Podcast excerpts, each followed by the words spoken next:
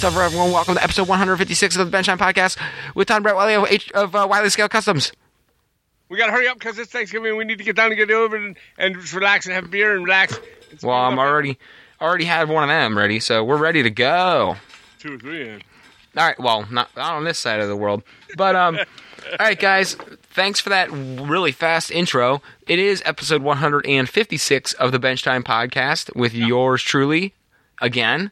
Um, we are not going to have YouTube video this week because we are um, Busy bobbing our heads. we're not we're, we are not that organized yet and um, we don't have our camera set up. We don't have any of that shit ready to go. I do have i do have uh, one thing i want to clear up. We had a couple questions about not uh, from a bunch of different people about the continuation of the format of our podcast it will always be on audio forever um well, it'll Not always leaving audio. it'll always be on every every every podcast app. So no matter how you want to listen to it, um, yeah, I had a I had a I, I probably had a dozen people message me about it yeah. or more. Um, and we had some people on the overtime page too, as well, a group as well, asking you know w- what direction And it was going. It. I get it. But you know, it This is what they've always had. Yeah. You know? So this is what they want. So- and a lot of people. I don't like change, but I mean, I like change. But you know what I'm saying. I mean, I changed my underwear. I like that kind of well, change. no, I know what I'm saying. I, I like change, but So so here's the deal. Here's the old deal. School too. I like my old school. Let's. Clarify. like let's show. clarify this real quick. So we're not leaving the audio format ever. No. But we do want to start doing YouTube video uh, of our podcast, kind of like how you'll see some other major podcasts uh, do video interviews. Right. Um, you can still listen on the audio version and still get the same quality because what we're going to do, and actually, I think Dan Pugach brought this up. You know, if we're going to explain something like we did in the past, it's great because we have YouTube and we can show like a model that we're working on, or we can show a technique we're doing in the middle of our podcast. Right. That's what I want to get it towards. Right. Um, some of the camera stuff we have. Uh, I'm working I, I, at work at my real work. I have a, a program I use um, that allows me to put multiple inputs in and control video through that. And what would be really ideal is to create more of a learning podcast on YouTube. And then if you're listening to the audio version and you want to see what we're talking about later, because Just maybe go you- back over there and watch. well, you can find that spot in the pot. So, say we're talking about a demo. I'm just going to pick something out of thin air. Say we're demonstrating how to put mortar on um, a brick, Brick. a laser cut brick structure. right. Well, on the podcast, we'll always talk about it the way we used to talk about it. But on the YouTube version of the podcast, we're going to. Um, I, I want to set it up where like you can have your camera tilted and you can actually show that technique you're talking about Right. on the podcast, like on the YouTube version. Right. So that way, if you're listening and later you want to get on YouTube uh, on your at your own free time, when you're able to, you can always find that part of the show and then do that, watch Yeah. that, um, bookmark it, watch it later. Um, so so, th- but we're always going to be the doing the same same things we always did. With that, I will say we are. I, I need to start working more with OBS. Uh, it's a broadcast. It's a free broadcast software that I've used at work a bunch, and um, I'm going to set it up. It, it's really slick and allows us to do a higher end production on YouTube than just like the Zoom call looking type thing. Um, so we will we will do that. I, I there's just some setup that we need to get underway. Um, and, and if we're gonna put it out there, I don't want it to. I want it to be nice. So Okay. um, I just wanted to clarify that because we did have a bunch of questions about that. Next, Cool. next thing, bullhorn announcement. We are going Bullhorn. to well, real quick too. We are going to. Um, my dad and I are going to start doing show notes beforehand, so that way we can follow like a a little bit of a, a script, not scripted. You know what I mean? Yeah. An unscripted script. So bullhorn announcement. We got a bullhorn announcement this week. Um, I'll let my dad run with this one because he's always the best at them. Yeah, we, uh, we did search around. We tried to find anything new, and nobody else contacted us. But um, Foscale Models has a special tonight, uh, or this weekend, I guess, Black Friday special. Um, it is um, you know, free with any purchase. There's a, you know, any fifty dollar purchase. Uh, I lost it. There you go. Uh, you get this special uh, Black Friday um, version of Keen's Gas. It's a gas station, a little mini gas station, and it's pretty cool. On the roof, it says fixed flats, and uh, you have to go to their website, uh, foscalemodels.com, and um, and go check it out. But um, I've done these in the past myself, where I've actually bought something from him uh, during Thanksgiving. He usually runs one every Thanksgiving. This year, no exception and uh, he is doing one um, as well. So you buy fifty dollars worth of his product, um, and he gives you a free kit. And uh, the, and, and, there, and, you can't get that kid again. Of, what's that? You can't no, get that kid again. He never, he never runs that out. So then he's also on top of that giving you ten percent off of a standard HO and O scale kit. But the cool thing is, this little Keen's gas station it's uniquely built. I mean, it's just a really. I mean, what cool... kit of his isn't? Yeah, right. Exactly. It's got lots of signage, big wall signs on the sides of the walls, um, a gas pump, the whole works. It's pretty cool, and uh, it would fit in any little nook and cranny of a city or a country. It's pretty neat. Go check it out. Foscale Models, and it is a Halloween. Oh, Halloween. Geez, uh, Black Friday after Thanksgiving special. I guess it's going to happen. Um, it's a limited offer, and it's for six days only. It ends on the 30th of uh, of November. Very so nice. It until the end of Monday, and uh, so it's from now till the end of Monday. Very Started, nice. I guess today, Wednesday. Nice. So cool. Um, yeah, go definitely go check that out and uh, see what that's about. And if, like I said, if you want a unique kit, it's neat because you order you order one of those 50 60 dollar 70 dollar kits or whatever and then you're getting a smaller kit with it.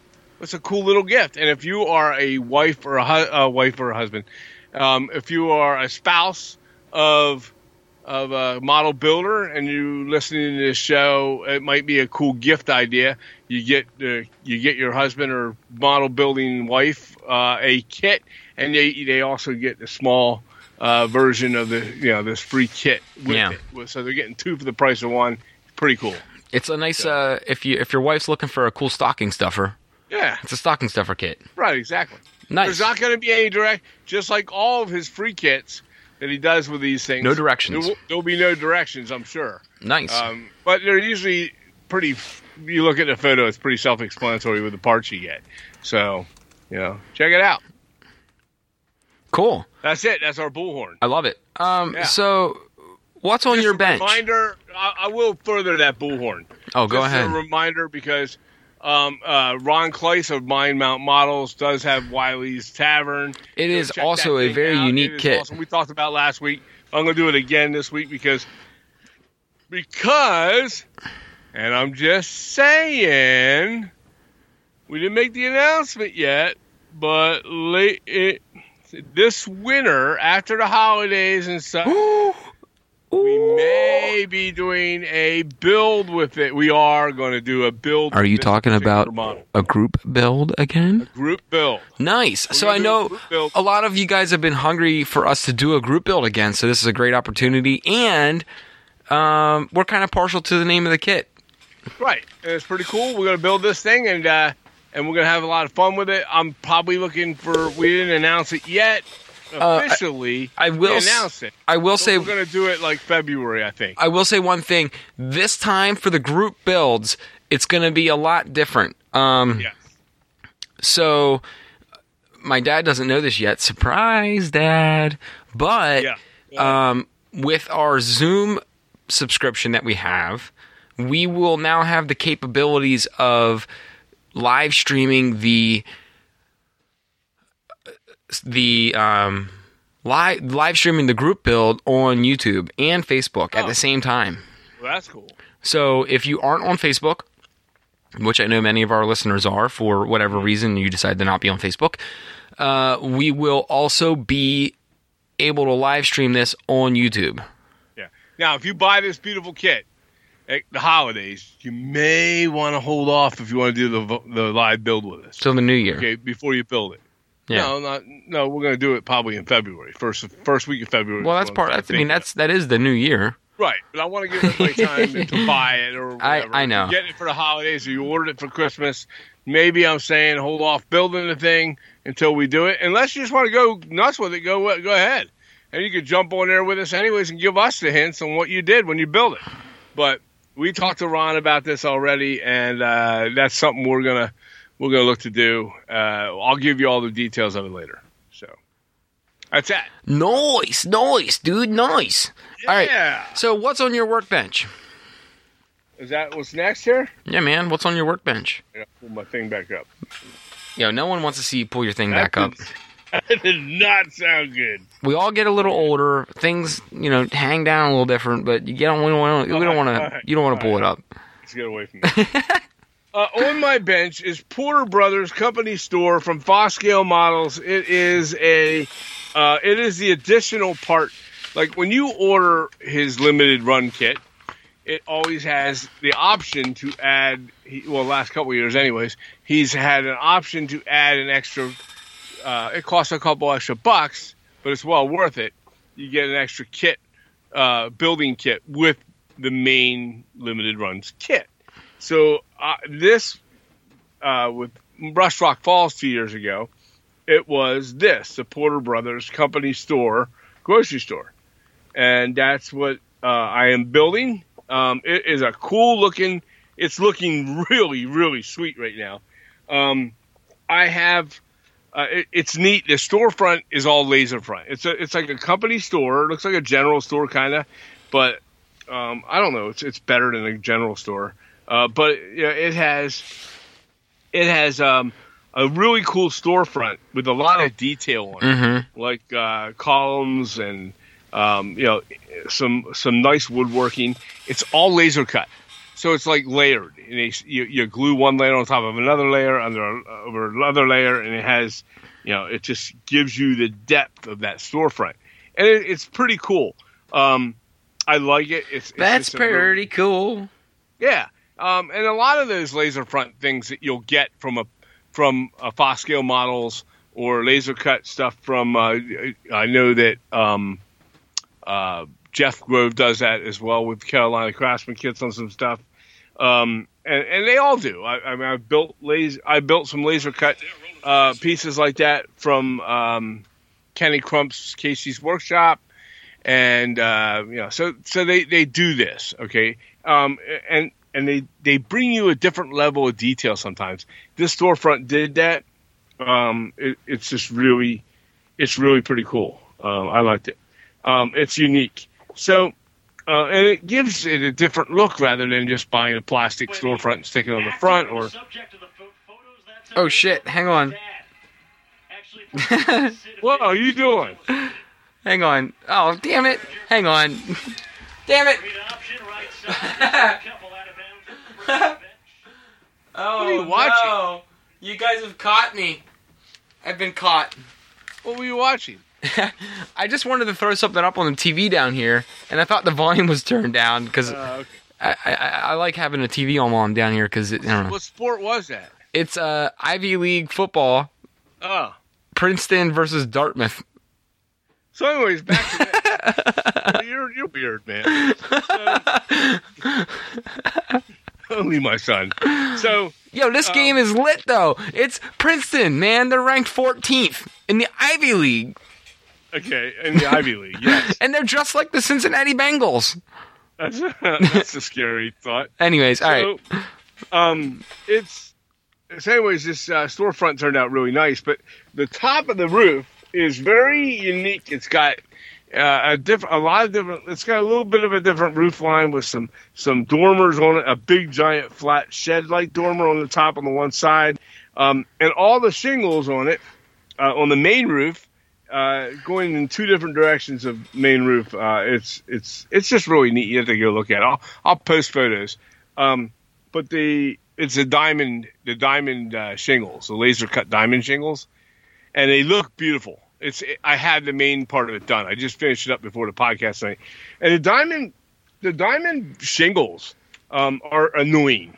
Okay, because you need to match the points of the diamond up to on each layer as you go across, right? Um, and, and it's tedious and it takes a long time. Okay, but when it's done, it looks badass. I don't know. It, it just looks. You know, I didn't even start to weather it yet, and I can look at it like this, and I'm like, wow, that looks cool without even putting any weathering on it. It's just painted like uh, gray and black. It's like I, I the directions for this kit said to take the shingles that are laser cut and uh, take a light spray dusting of of your of your black so it leaves like black speckles all over it and then go over it with the, the gray into it and you'll get this really really neat gray black kind of it looks nice it's a cool shingle um anyways it's done that part of it's done and uh, I just got to build the dormers and stuff and put a front porch thing on the the front uh, steps and uh, like a deck porch in the front, and I'm going to do that. And uh, this baby should be done. It's it's it's a really neat, cool structure. Not hard to build uh, at all, but it's um it's got a lot of character. It's, it's a neat it's a neat structure. If you if you like general stores, this is a cool structure. I love now, it. You can't just go buy this individually.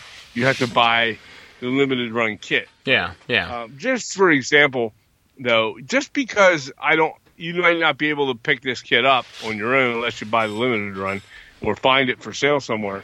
Doesn't mean you can't use the same kind of features. yeah. I think if you go, like for for diamond cut shingles, you can go to several websites. Best for one is example, and you can buy some laser cut shingles and uh, that are diamond and and do this. And if you haven't done it, you know, give one of your buildings that look with the diamond cut shingles. I think you'll be uh, sufficiently happy with the result you get from it. It'll add a different look too to all your other rooftops.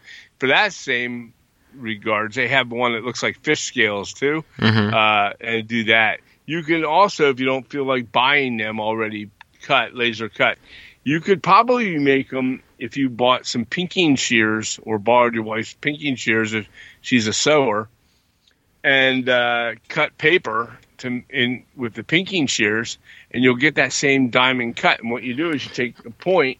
We don't recommend though taking your wife's pinking shears because she'll probably stab you with them later after she found out that you a cut good them. chance of that. Well, any you cut anything but There's fabric a good with chance them. of survival though if you're stabbed with pinking shears. There's a good way to survival. that.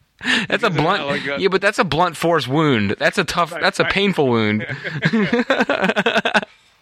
that's not one that you can't stitch that one real easy. That's not a good stitch.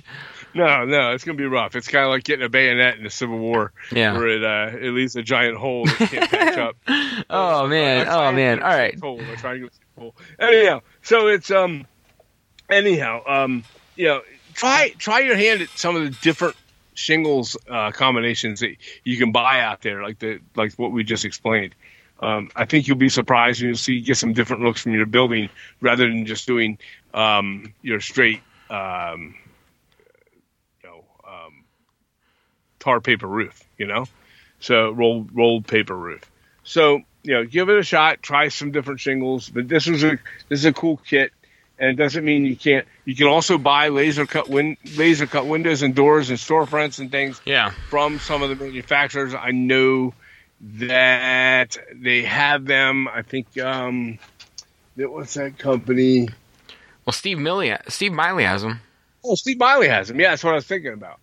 And he has them as well. He has laser cut doors and windows and things like that. Try them out because you get like diff- different depths and things like that, uh, and different looks than what you get with your, you know, with the standard windows we always see on a lot of buildings. If you guys are looking for those ones, it's railscalemodels.com. R A I L hyphen scale hyphen models.com. That's the laser cut window uh, manufacturer. Yeah, go check that. He's out. got a ton of shingles manufacturer. He manufactures shingles, windows, uh, doors, storefronts, a whole bunch of crazy, awesome, and you'll find cool that building you'll find that as well on Carolina Craftsman Kits on KC. Yeah, you'll yeah. find it on on Doug Foscale's uh, Foscale models. You'll Yeah. find it at Bar Mills. You're I just think- find them at different sites. I think too. I think Railscale has a large a large variety of them. don't just look at the HO scale kits that they have on Look their at the websites. details. Go check out their detail pages. So- check out their websites. All right, let's talk about what's on my bench because we're getting away from Yeah, that. Yeah, well, do it, man.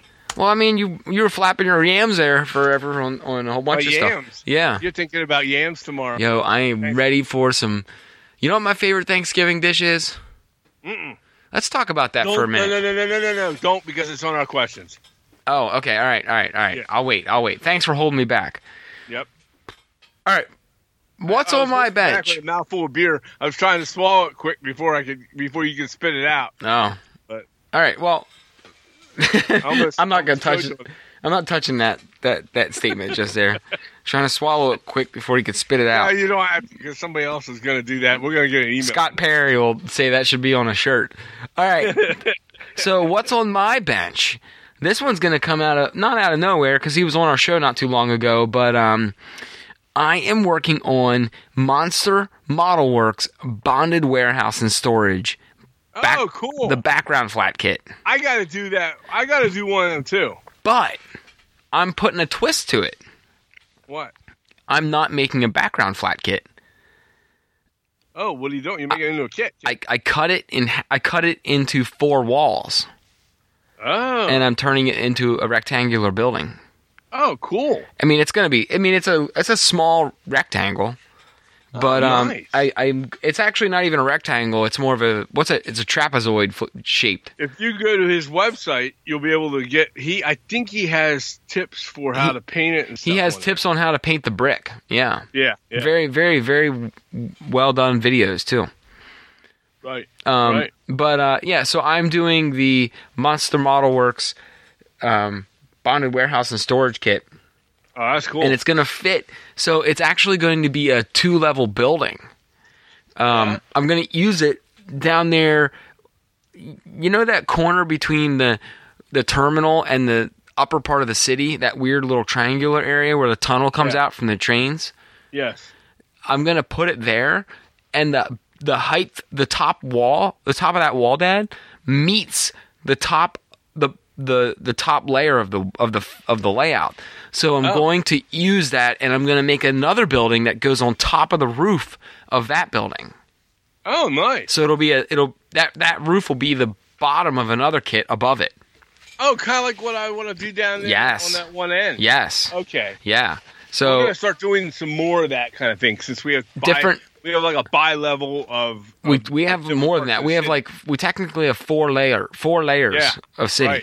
right. Um, so that's what I'm going to do. Uh, I'm going to turn that into a multi-dimensional building. where lower ones build into the bottom ones. Yeah. Yeah. Like I have one that's gonna be what is that one down there? It's um You have the the dance hall. a dance hall on the bottom. That's the one that also came. That's another one that also came with the um, Rust Rock Falls. Yeah, But I'm going to put the dance hall on one lower level, and then on the top level, I am going to have um, the um, that's the jazz Foscale Models Jazz place. What's that one called? I think it's just Uh, a jazz club. Jazz Club. Yeah, Yeah. So I'm gonna put the jazz club on the top. So that way when you go in the jazz club, you have the option of going downstairs. We're going to put a little outdoor uh stair you know well an encased stairwell that you know sticks out you, you know what i mean what do they call yeah. those things Enclosed stairwell. yeah enclosed stairwell down the down to the lower level and you can either go down to that from the lo- from the enclosed stairwell or you know you can use your imagination and think that you know downstairs is the is a dance hall and upstairs is the jazz uh, jazz music Yeah, I think that's something important though that we need to start doing more uh, on our layout, uh, and it's something that you know.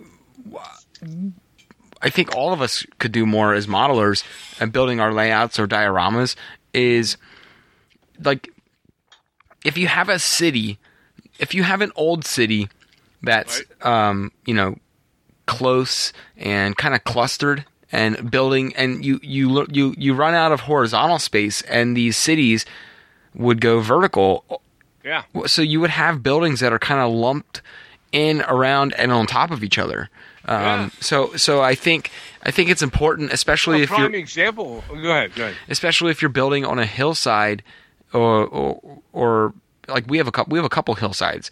So using other buildings to back up against or underneath other buildings above them is uh, it adds a really cool look. And what I think it makes it do is it makes those smaller buildings that are like you know maybe a one story, a large wide one story building.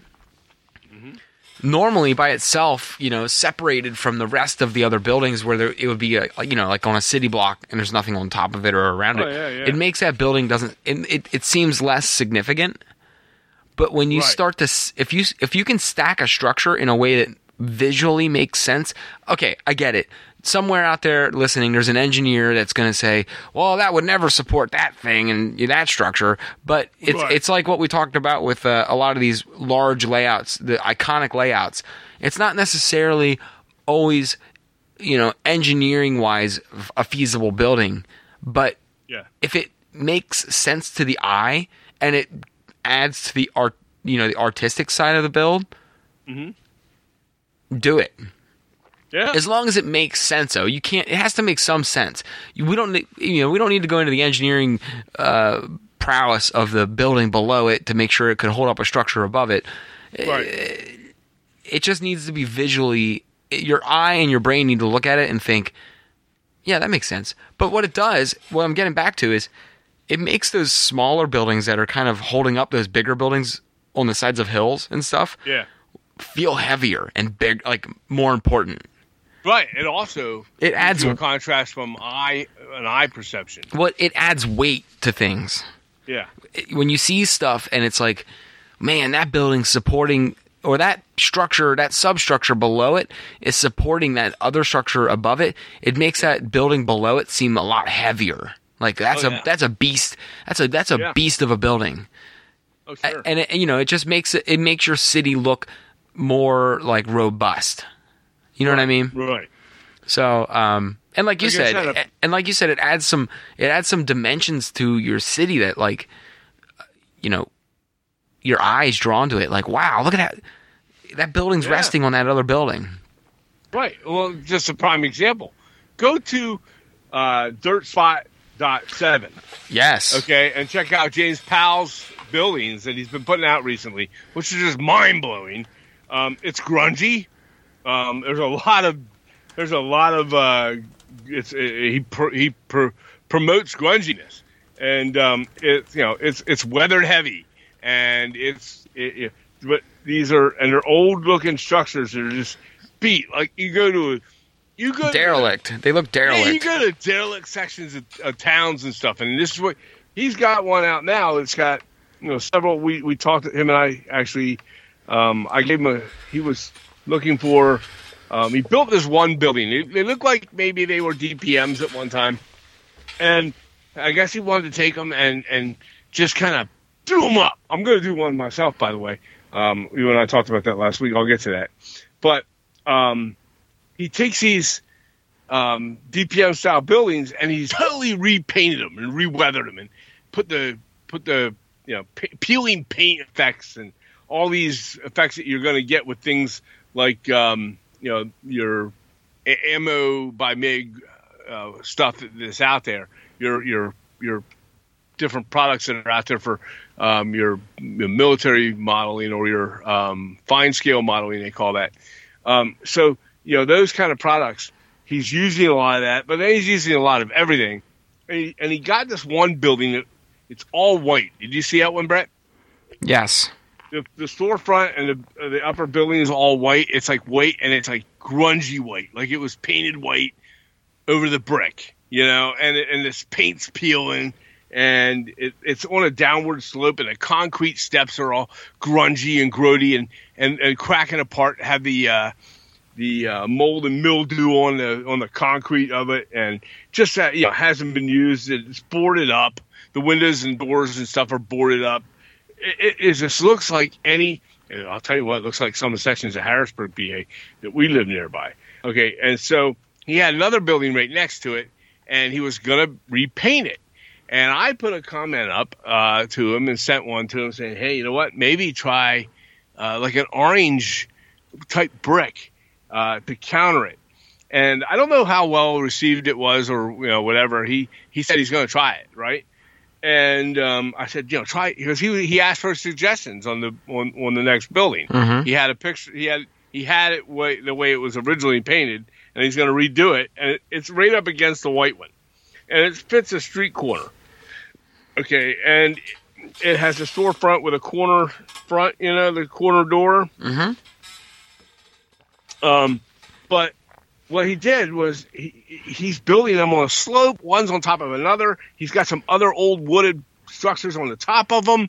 And if you look from the back side, it's even more intense uh, on these because it has like um, a, a wood structure on uh, clapboard wood on the bottom and and or, or um, shingled w- walls on the back, just all kinds of goofy stuff, and it, it looks like the back section of a derelict neighborhood, you know, from the alley view. Right. It- it- it's cool. So I grew up in a town like that. Well, I didn't grow up in it, but my, you know, I had grandparents that lived in a section of a town that, you know, where I went out there to visit them, and it, it, their house was nice, but some of the other ones around it weren't so nice. And I used to run those alleys when I was a kid growing up in the city, uh, when my parents were working, and um, you know, I, I I've seen this kind of look uh, that he's that he's trying to deliver. It wasn't exactly a rich part of the neighborhood. Uh, my grandfather at one time it was, but my grandfather as he got older he couldn't upkeep on the house, and this is what it looked like. This whole thing looks like that neighborhood, and it's Yeah. exactly what you're saying about how one structure is making the other one look heavy, even though it's smaller, right? And so he painted it orange, and it, by the way, the contrast on it between the two it complements. It's perfect. Right. he did it, and uh, he he killed it.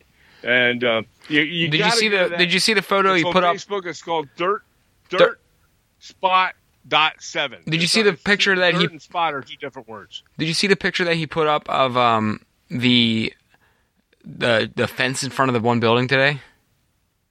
Uh, I did not, man. Oh, man. Oh yeah, yeah, yeah, yeah, yeah, yeah. Yeah, That's the building I'm talking about. Yeah, he Look put- at that right now. I know he put the chain put link chain link fence up in front of it. That's that's that's super cool. Super cool. The whole scene looks like something out of the hill out in Harrisburg. It really does. Yep. I mean, It's a, it's it's pretty cool.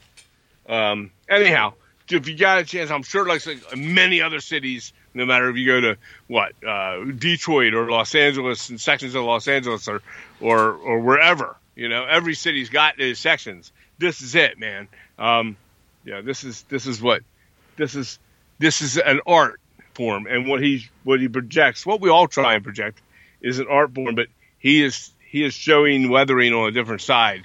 Uh, you got to go check it out. Yeah, Dirt Spot Seven links in the in the show notes.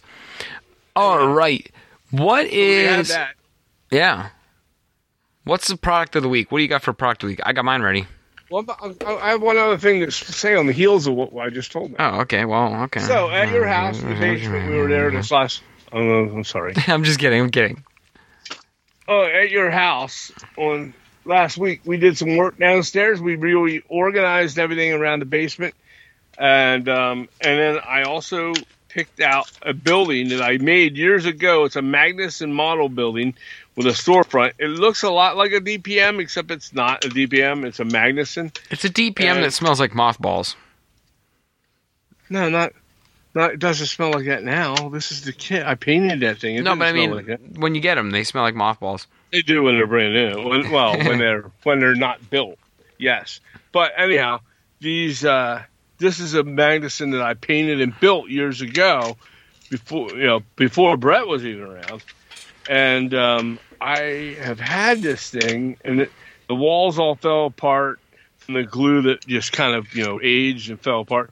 I'm gonna do I'm going to build it. It's just kind of like uh, James just did with his. I'm going to try and refurbish some of these style buildings, you know. And he's the motivator to that, or the inspiration to that. What I just saw, what I was just talking about. So I'm going to try and do that with this DP, uh, this uh, Magnuson model kit. I can't remember which one it is. I'll find out for y'all and let you know. And you'll see the pictures from building that on Facebook. But that's some kind of little motivational thing I want to do in the near future here.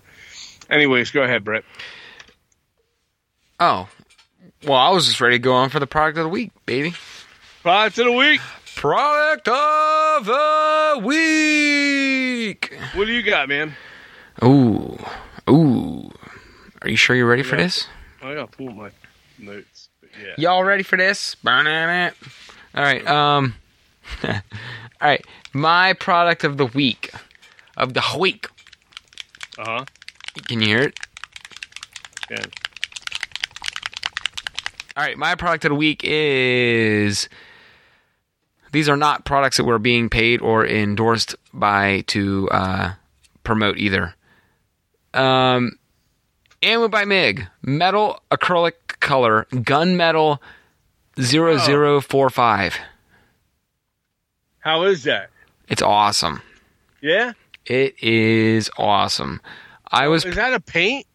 yeah, it's a it came in the um it comes in the ammo. Well, I got it in the tool Or colors. is it a pigment? Is it a It's a paint. It's an acrylic paint. Okay. It's acrylic. Um Gotcha. I got it in the set from ammo, which is the tools colors. Right. basic colors to paint the tools of your tanks. But um, I mean, it's just a metal paint. So I was using it.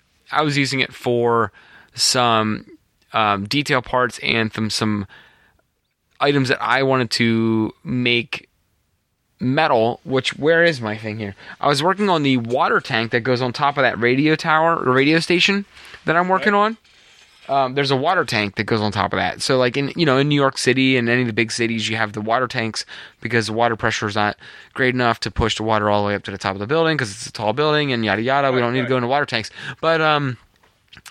The water tank that I was working on was not a wood water tank; it was a metal water tank for the top of the building. So I started it out with the the well primer, and then the ammo by Mig um, gunmetal acrylic Okay. And man, that stuff goes on awesome. And I listen, I was always, and I still will be. I'm not gonna get. I'm not gonna jump ship.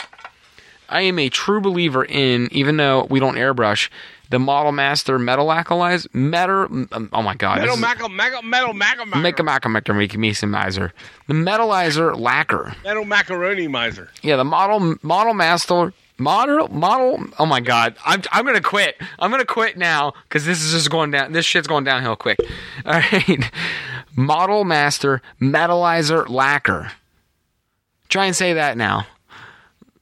Model Master Metalizer Lacquer. All right, you got it in the first shot. So now I feel like a, How about that? That's after. you know that's the product that I got into the argument with the guy up in Massachusetts with.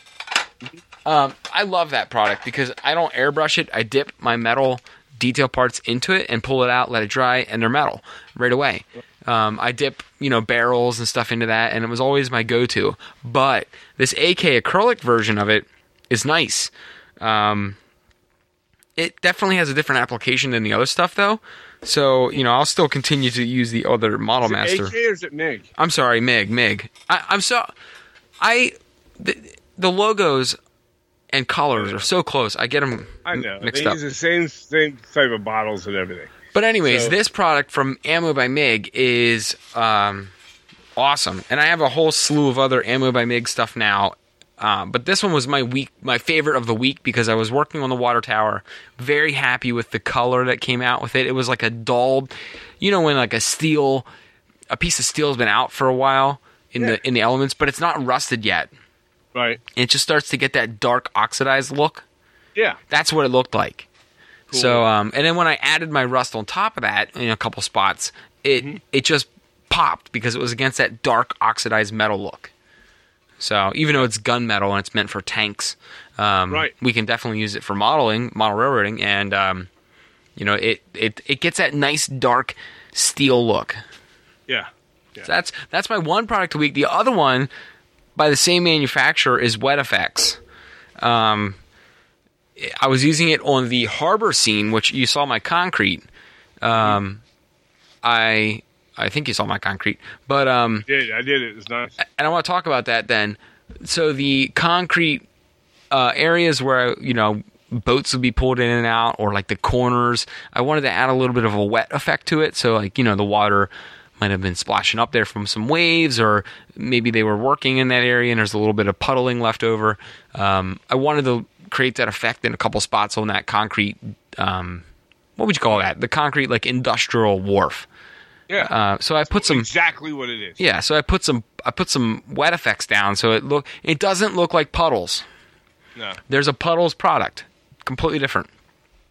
This I painted on with a fine brush, and I made it like you know when concrete starts to even when it doesn't rain, just in the in the morning or Just darkened. yeah, but like in the morning, or if it's like kind of been a dreary week, but it's sunny out again, you Yeah. you notice the cracks of the concrete are always they are darker where the moisture is, but the middle of the concrete is dry.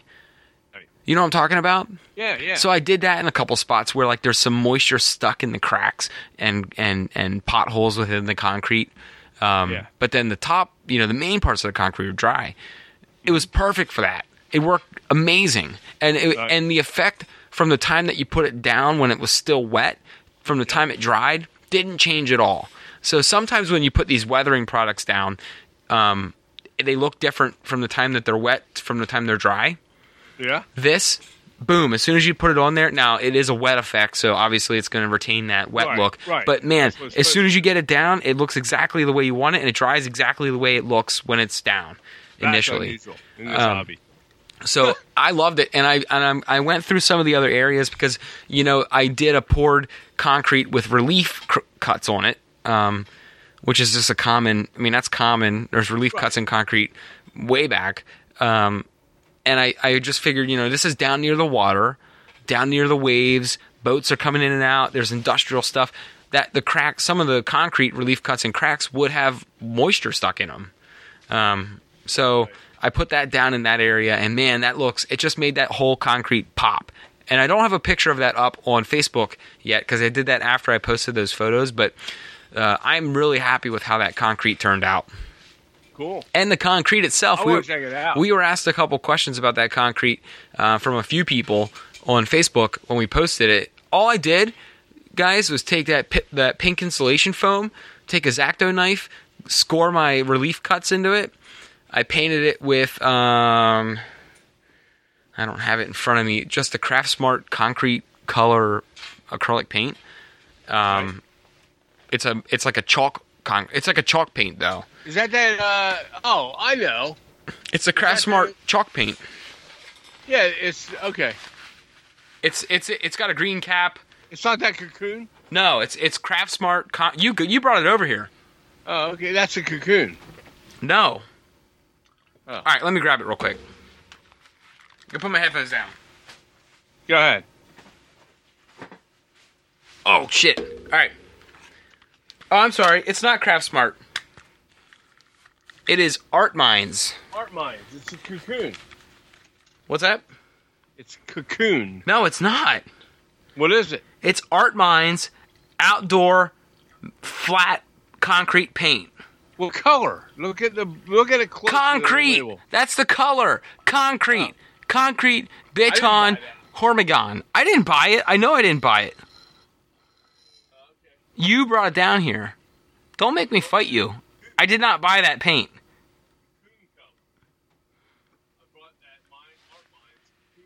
No, it's concrete. It says concrete. Nowhere on it does it say cocoon. Th- listen, I'm sorry, the listeners. I have the cocoon sitting here, I'm sorry that I'm going to send you a, a goddamn picture. dude. I have the cocoon sitting right here in the bottle of my rack. I'm sorry. I thought I brought that down. I'm sa- you you did, and then you bought another bottle. Okay, no, I'm- no problem. I messaged I messaged you a picture just now. Yeah, it's made by uh, Michaels has it, but it's made by Art Minds, and it's good stuff. It's probably So- made by Plaid, actually. Yeah, probably. I mean, everything's made by Plaid. Anyhow. But uh, um, I just sent you the photo of it. It Yeah. it dries pretty. You know, it dries well. It has a flat, a nice flat, like chalky look when it dried. Um, Right. And then all I did was take the my asphalt pigments, asphalt road pigment. Mm. And I slowly took a small brush through every relief crack, filled all the relief cracks with that. But I didn't, I didn't, all right, this was how I made that concrete look because some people were asking. I I took the um, asphalt road dirt pigment. Yeah. Filled the the cracks in with all the relief cracks with the pigment, but just a little bit, right? And then some of them just randomly, some of the like rectangles of concrete that were poured, Yeah. I that you know if they were poured in real life, I put more chalk on them, and I took the not chalk pigment. I took the brush, dipped it in the pigment, and instead of brushing it on, I held my hand out and tapped my brush, and like sprayed the pigment dust on some random areas, thicker in others, and not maybe not at all on some. Yeah. And then I took my I I um went to the dollar store because my wife has some makeup brushes, and I thought, man, those big fat wide makeup brushes, you know the big poofy ones, Yeah. those would be perfect for like big wide areas of weathering. Right. So when we were at the Dollar General the other day or whatever, um, picking up for other crap we needed, um, I I went to the makeup aisle and got a makeup brush, the big fat poofy one, uh, and I used that to spread it out real in big wide brush strokes, so it created like a a real spread out pattern. That way you didn't see the individual smaller brush lines. Um, and I just spread that around, just made a whole bunch of random swirls and all over the place. Yeah. Um, and what that did was it pulled that pigment out of the cracks of the concrete, and also the randomly splattered pigment. It swirled it around, so some of the concrete slabs are darker, some of them are lighter, just by random choice.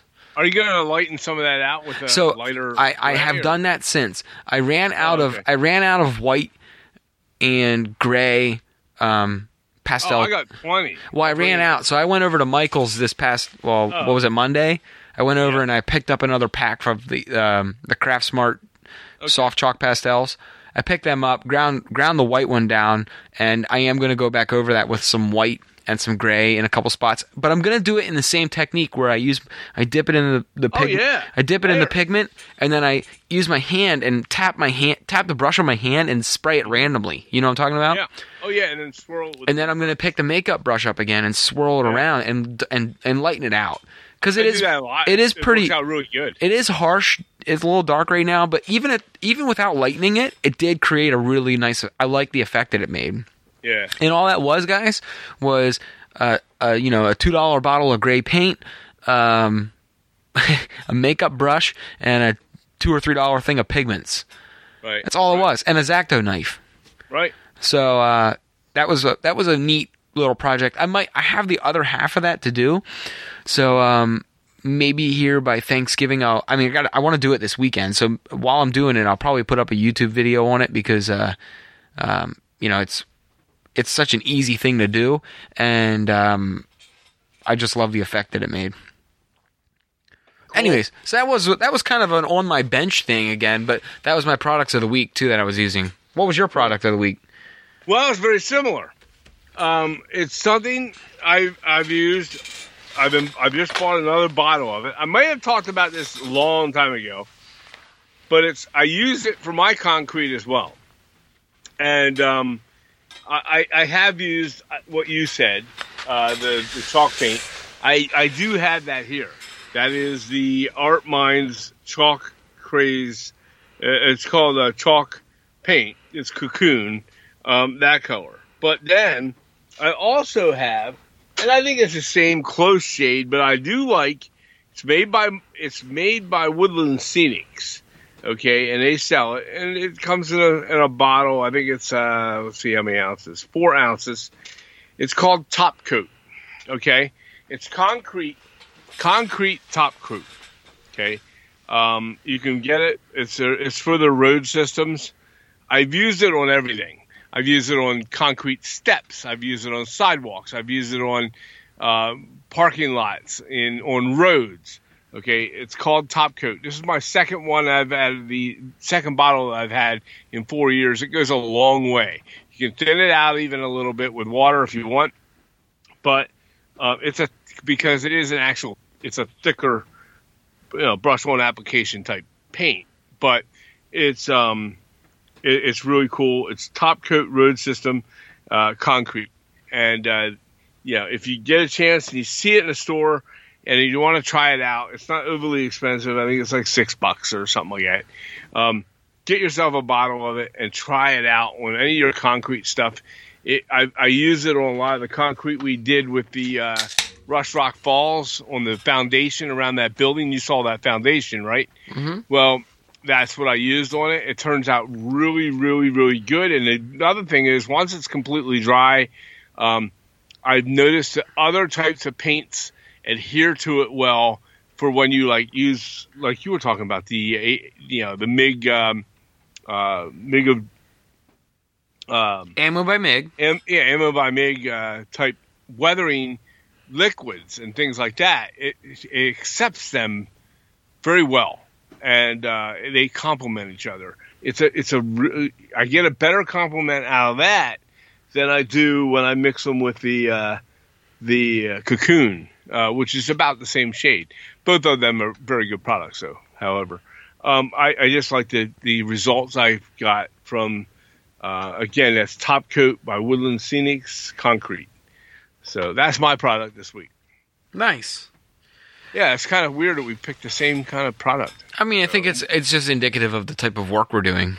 Yeah, I guess you're right. You know, we're both kind of moving on to the uh, you know scenery phase. Yeah, Uh, so we're going to be working with a lot of same products.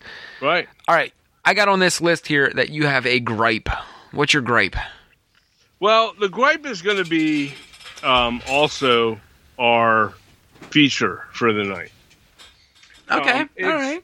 Uh, it's and don't don't get me wrong. Okay, I don't want to be down on this, and we've talked about this past, but it's hobby shop. Okay, we're going to hobby shop here, and I told you all already. We have our favorite hobby shop, and I, that we that we go to Mainline Hobbies, and it's uh, you know, uh, and we, we're very happy with Mainline Hobbies. That's uh, in Blue Ridge Summit, Pennsylvania. However, um, and I'll and I'll give them all the credit in the world. They they bust ass. Or for us in the east in this region, I honestly don't think there's a better uh, hobby It's top. It's okay? a top shop. It is. It is a top shop, and I'm not, you know, and If if you he gives me nothing, I get no endorsement from that. I get no kickbacks. No, but from that. but if you're ever in the area and you're traveling through the Northeast or you're coming Trust through PA, you will love it. It's not far off Route 15 out of you know Gettysburg, Dillsburg, uh, Gettysburg. If you're coming up through DC area up 15, it's not that far off the, the beaten Yeah, path. Frederick, it's, area, it's worth checking area. out. So anyhow, um, you know, uh, aside from that, last uh, two weeks ago, took a trip with your mom. We went down to Lancaster, Pennsylvania. Okay, now I'm not going to mention the name of any hobby shop. I'm not going to name the um, We get, we know, we yeah, we already gonna- know where you're going. I wouldn't do that. Okay, so we went to this place. There's a smorgasbord in Lancaster. It's very popular, and we went there and we ate our lunch. We went there on a Friday. It was neat. I had took the day off work. We, her and I went down and did this, and uh, I had already mapped out on this trip. That's about an hour away, hour and ten minutes. I mapped out on this trip on the way home if I take this one road, I will go by about 15 minutes apart each. There's three hobby shops, train shops in particular. Okay. And I thought to myself, you know what? That'd be neat. I'll stop on the way back. I'll see a couple of train shops I might like. Maybe I'll get something pretty cool for myself. They have a couple of them in that region. And I followed this one road and I stopped at the first hobby shop. And um, we got to it after we ate our smorgasbord lunch, and I was stuffed to the gills. And um, I got there. We pulled up in the parking lot, and, and my problem is this is the gripe: hobby shops do not help themselves. A lot of them. Don't get me wrong. There's some very good ones out there. My gripe is this: before I get any further in this story, one of the things I hear a lot from hobbyists or from modelers is, and and you hobby shop people are probably gonna hate my guts, but I hear this all the time.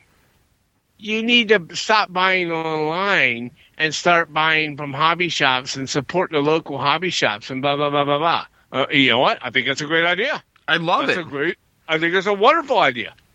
Okay, I would love to do that. Okay.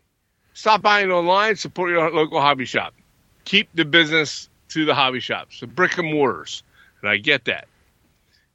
But when I pull up to more times than not, I have bad luck with hobby shops, and I'm going to tell you why. And I'm going to tell you why, because I don't think a lot of them, there are a lot of them out there that are awesome, as we said, but a lot of them also do not help themselves. Okay. And so I pulled up to the front of the store and it looked like it might have been, there were two other cars there. Looked like it might have been busy. Now, in this day and age, with security, with money, and everything else, I don't carry a lot of cash. I use my check card. I use my bank card. Okay, not a credit card necessarily. My bank. No, a debit card. Right, a debit card. Okay, I don't like carrying cash. A lot of people don't like carrying cash. It's a pain in the A lot of ass. people do all their business. A lot of people buy everything they have with or they do. They don't carry cash. It's what they do. I don't even carry a debit popular. card anymore.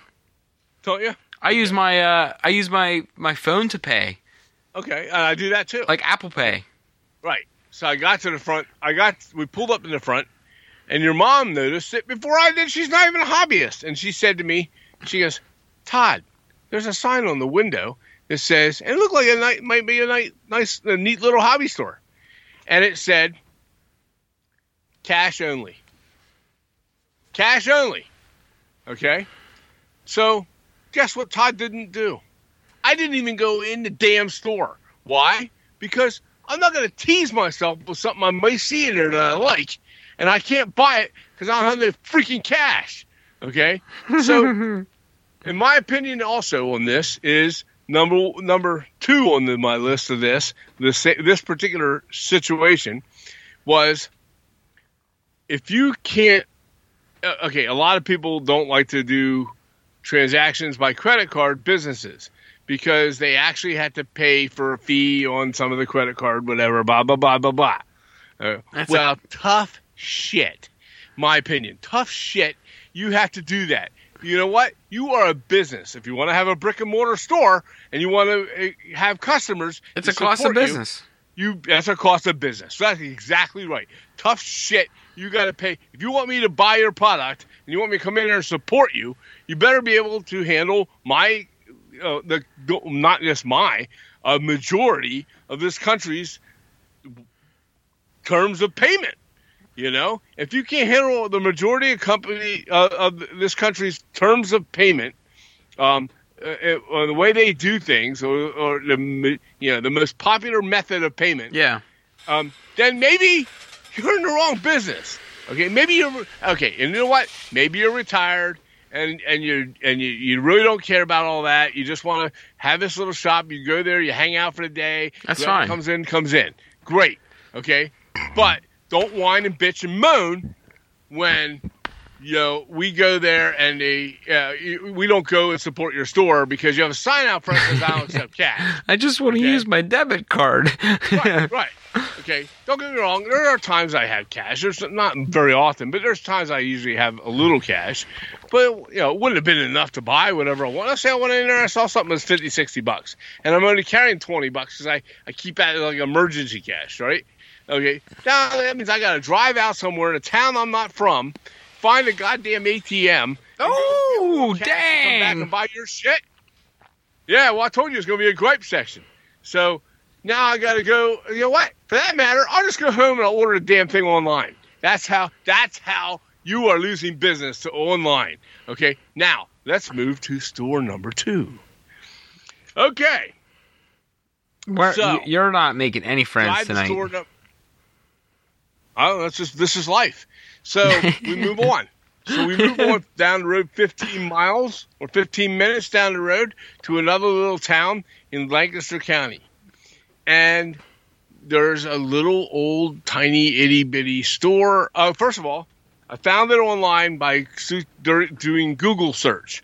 We got there with my, you know, the G- GPS thing of the Google Maps, and it gives you point by point. And we get there, and it said it's off the road off this little tiny uh, off this town. It wasn't a little town; it was a decent town, but it was off the side of the main road. Yeah. Pull off the road, one stop, and uh, and I couldn't find it.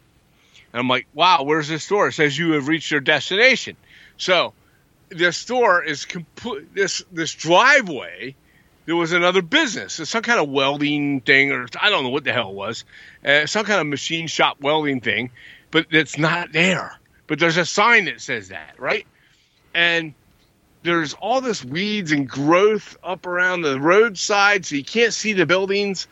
But it said we were there, and I say, at least your mom says, well, it's not here. We uh, so, so she goes, maybe we'll just just go on. I say, well, no, let's drive down this little driveway. We drive down the driveway, and sure enough, there's a sign for this train shop, right? That we go and we pull up. It looked like the house.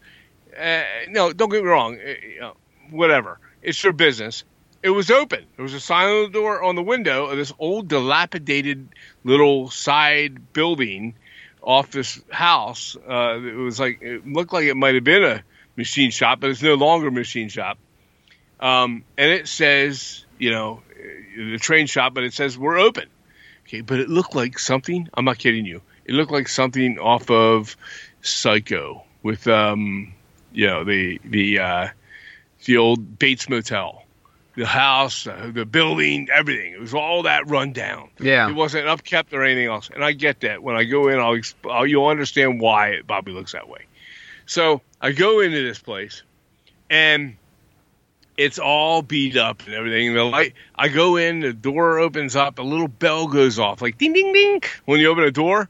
And I'm like, oh my god, this is like something off of a movie. I, I'm going to the Twilight Zone here, right? And I walk in, and immediately I know that this shop probably isn't going to have what I want or anything I'm interested in. It's uh, you know, it, it was all giant Lionel trains and American flyers and things like that. And I get that. Uh, You know, that's real popular in this in this in this hobby. Okay, it's not my thing. Okay, but I walked in anyway. Sometimes you find a rare gem on that kind of stuff. So I looked over on the one wall. He had all kinds of engines up. Uh, none were HO scale. And uh, this old guy comes around the corner. It's dark. There's only like one light on in the entire shop. It's a big place. Okay. And he had a lot of stuff. Don't get me wrong. Just didn't have a lot of stuff that I want. And but I couldn't see it all because it was dark. This guy comes out and he goes, "Yeah, what do you want?" That's what he said. Comes out of the dark on what he was doing back there in the dark. Okay. Well, he's an older gentleman. When I say older, I'm talking 80s. I'm guessing. Yeah. What What do you want? Okay. And I'm like, Hi, how you doing? Hi. I said, Well, I'm uh I just came in to browse. Oh, you're welcome to browse. And he was not unfriendly. He came across gruff, but you know, I think Yeah, he's just a, he's an old soul. I don't think he was expecting anybody to come in. He He's just- hasn't anybody in there in three weeks He's an old soul. Okay. or more. Right. So he goes, Well, let me flip a couple lights up for you. I was like, Okay, that'd be good. That'd be a help. So he flips these lights up for rest of the he goes, What are you searching? What are you what are you doing? What are you searching for? So I like HO scale stuff. Oh, you're one of those HOers. You're an HOer. A hoer. Ha ha ha. Well, we don't have a lot of HO stuff because nobody buys it. It's not very popular. I'm like, okay. This is where we're going with this guy, right? So I, he goes, all my HO stuff's back on the shelf back there. It's all uh, rolling stock, and he got some good rolling stock back there on the shelf in that back corner. So I'll walk back in and look at it, right? it's all lifelike. It's all lifelike. Okay, and I'm like, okay, you know, and I'm not going to insult this guy. I don't, I don't, I don't want to be, you know, I want, I want to be nice, you know. Yeah, it's this thing. So he had a showcase there with a little some brass engines in it, which were pretty nice, but they weren't HO. And they um and he had not much else. There was not much else for my need there. And he, I, told him I was trying to be friendly and just get the hell out of there before I get before I get turned into hamburger. And um, Before you have to put the lotion in the basket. yeah, exactly. Yeah. And I had your mom there with me, you know. So, so, but he was talking about the hobby. He started talking about the hobby, and he says, Which Yeah. immediately piques our interest because we love this topic. Right, exactly. So he says to me, he goes, "Well, you know," he said, I, I, I told him what kind of modeling we do and that time. And I told him about the podcast and stuff. He had no clue what a podcast was, but I told him it was kind of like a radio show. And he goes, "Well," he said, I don't know how you guys do that because they wouldn't, it wouldn't survive. I don't know how it's going to survive. The, the the hobbies, the whole hobby, no matter what scale, is it's it's done. It's dying. It's dying.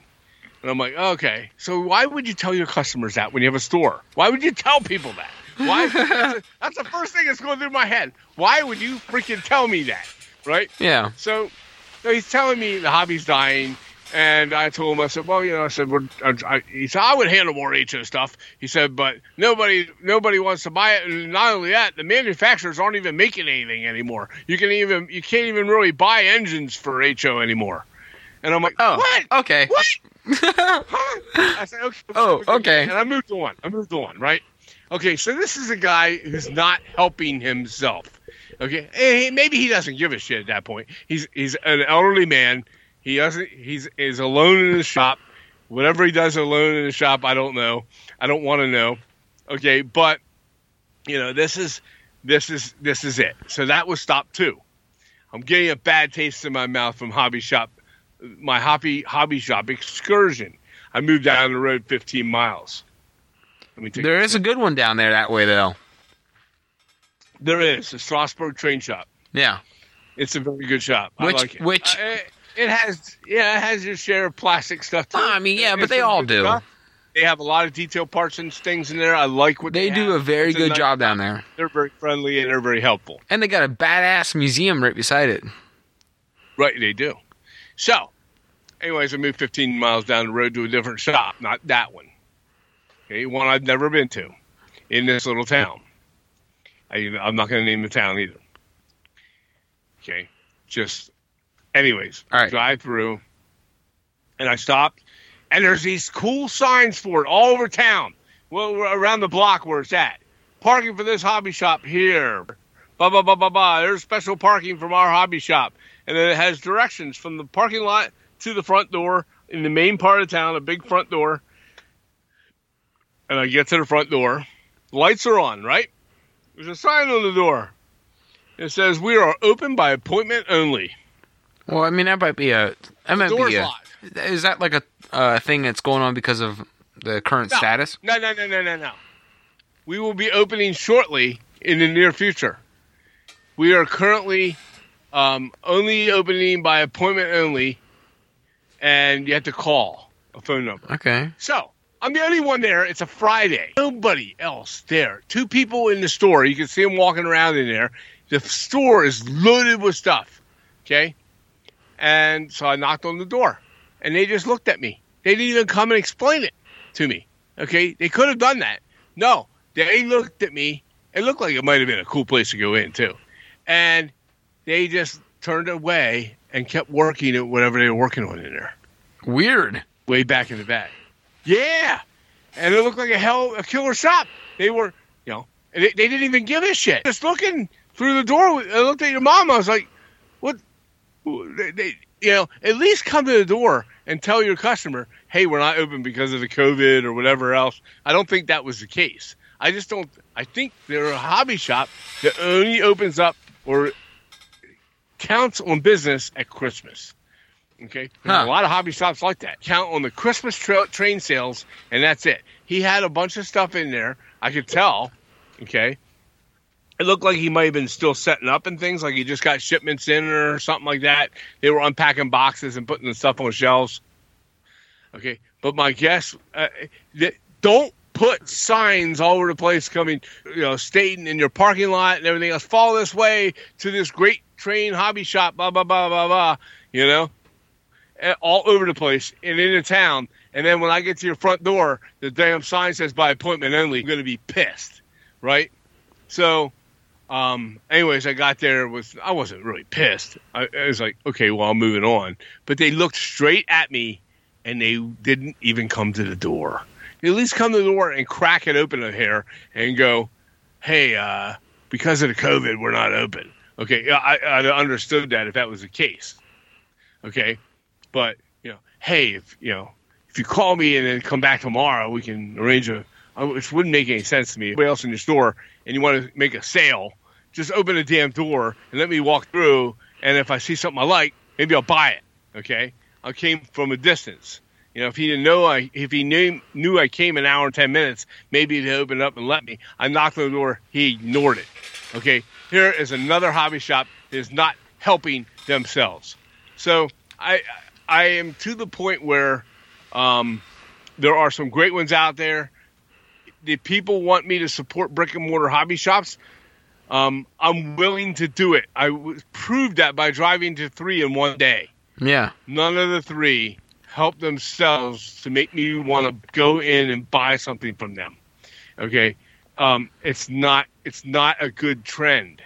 It's not good. This is one of the reasons why a lot of people become frustrated. You go in this, and some of the ones I do go into, I'll go in and they don't have anything. They don't have a stock up of anything, and then they tell you they're going to order it by by way of Wal- I can order it for you by Walthers catalog.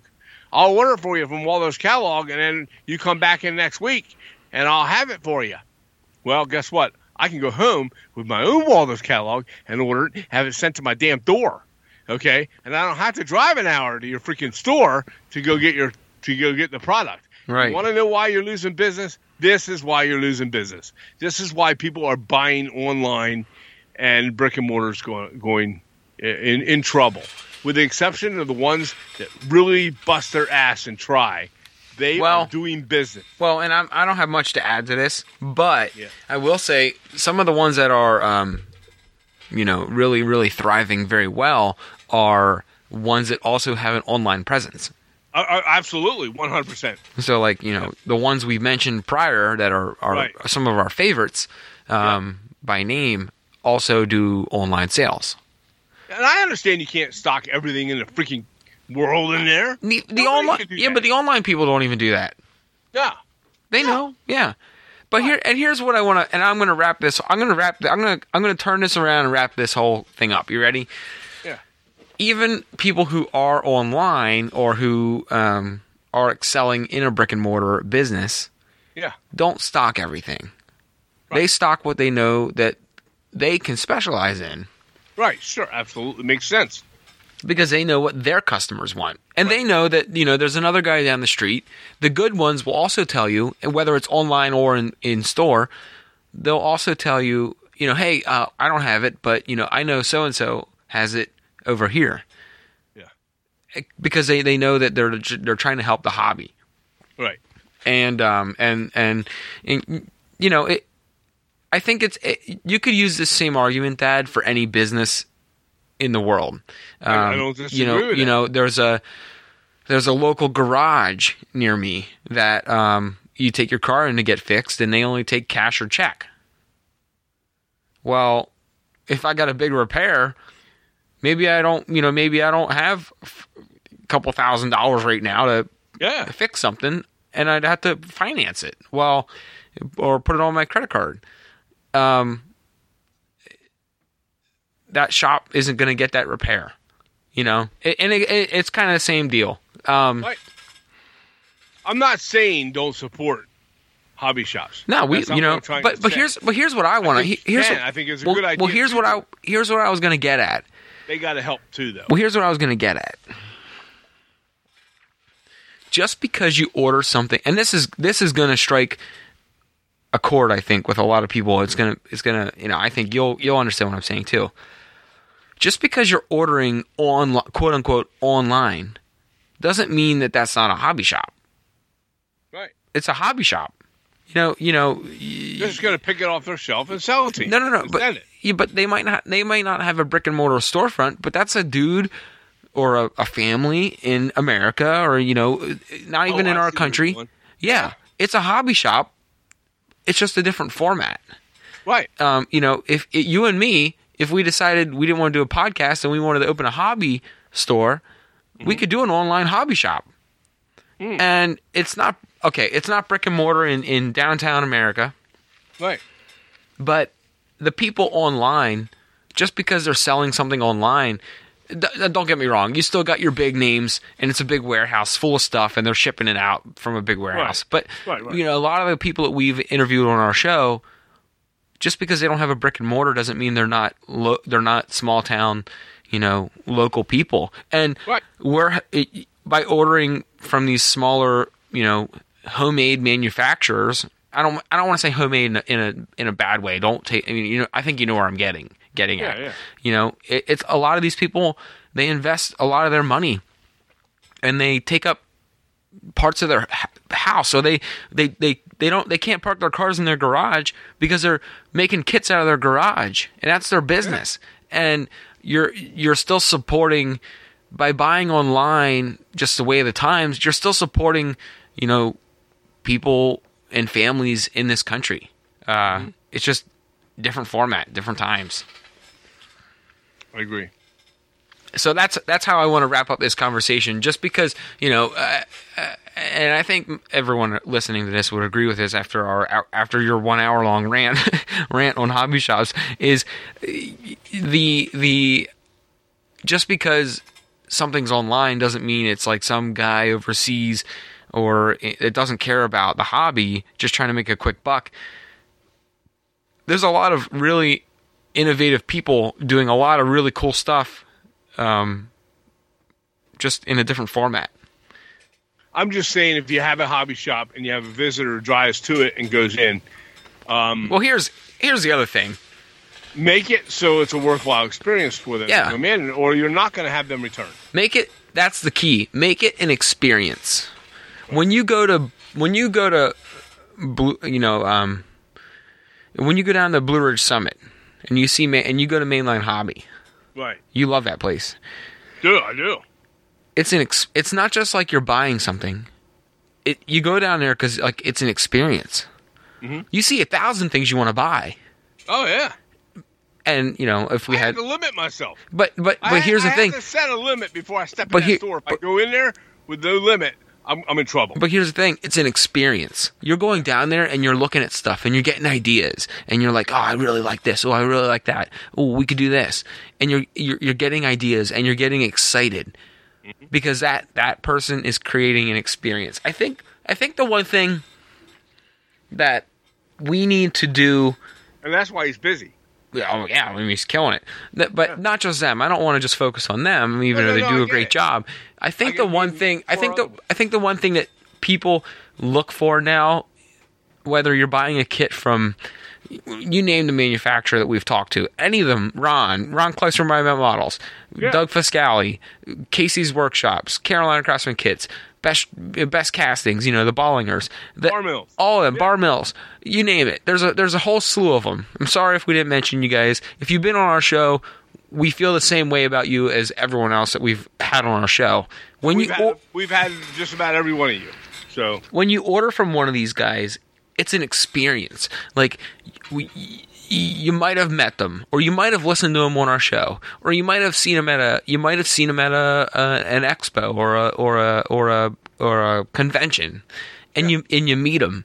And even though they might live in Massachusetts or they might live in, you know, Jake and Jake Johnson and Dave Meek, they're out west mm-hmm. but you know you know them and and even if you've only heard of them online through a podcast whether it's ours or someone else's you get to meet them and they might be a thousand miles away but you're still su- supporting uh, uh, a local sh- right. person, a local business in their area. You're, you're it's a real person, and I think the main thing is all of these guys are all the people I just mentioned, and all the people that we have on our show, and people we haven't had on our show yet that are still doing kick ass job online. Right. They they create when you buy something from them. I feel like you you get an experience when you open that box. It's an experience. Yeah. Yeah. I You're not you're not just buying the kit, or you're not just buying a train, or you're not just buying um, a you're not just buying a item, a widget, a, a detail part. You're Right. buying an experience. So the way that people I think are making a difference now in the hobby is by selling an experience. Yep. There's nothing cooler than when that box comes. oh You yeah, Open it up and it's packaged real cool with real good packaging as far, as far as their label and the way they. whatever one of those whatever their unique thing is. Every one of those people you mentioned has some kind of way that they they they put their label on the things and they they you know it's, It's a nostalgia in a different way. Right. It's really neat. And you get that and you're going, maybe that's one of the reasons, by the way, we keep this shit on our shelves and never get to it because we're like, we can look at our shelf and go, oh, that's so cool. You know, have you have you ever done this? Have you ever ordered a couple things at once and a package Yeah. shows up and you're like, I don't remember what that is, and you op- and you open it up and you're like, oh yeah, I forgot I got that thing. Christmas when it comes. you know, you, you go on a. I, I know everyone listening has probably done this. You go on you go on a spree because like you know you got a couple extra bucks, you got a hot, you got some money burning up your pocket, and you're like, I'm gonna buy some stuff now. Um, you know, I got some fun money. I'm gonna buy a couple things, and then that package shows up, and and you're like, I, I, I forget what I ordered. Like what what where's it from? And you see the you know you see then you read the return address label and you're like oh yeah I forgot I bought this thing. It, Yeah. You know it's here. Um, I've done that. Yeah. Oh yeah, me too. And you, Absolutely. and, yeah, you I love you, it. You get a couple things in a row, and then you're like, "Ooh, I wonder what this package is," and you and you, you can't wait to open it because you kind of you don't forget what you ordered, but you kind of you know da- daily life kind of takes over. You order in the evening on a Monday night, and then Thursday night you get home and you're like, "Oh, I ordered a couple things. Which one is this?" And then you open it, and you're like, "Oh yeah, I forgot about that thing." It's Yeah. it's it's it's kind of a it's kind of a uh, a step back from reality because you're like imagining now what you can create.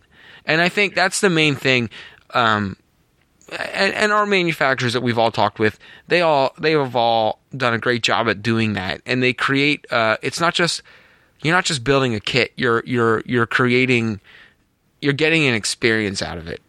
I'm not trying to, and, and for this record, for this beef that I have, our main topic tonight. You've beefed about this a couple to- times, I think. Yeah, well, not like tonight. but I'm not trying to poo-poo on the um, hobby shops. I'm not trying to do that. I'm trying to get you to get your act together and get it right, man. Help yourselves. I've got You know? I've got the perfect Be analogy better. for this. Yeah. Okay. Oh shit. I love going to hobby shops. Don't get me wrong. I love going. I just want to have a purpose for going. Okay. Give me a purpose. So I got I got the perfect analogy for this. You ready? Yeah. I mean, if if you listen to the podcast, you know full well that I'm in I'm in mar I do marketing. I'm a marketing guy.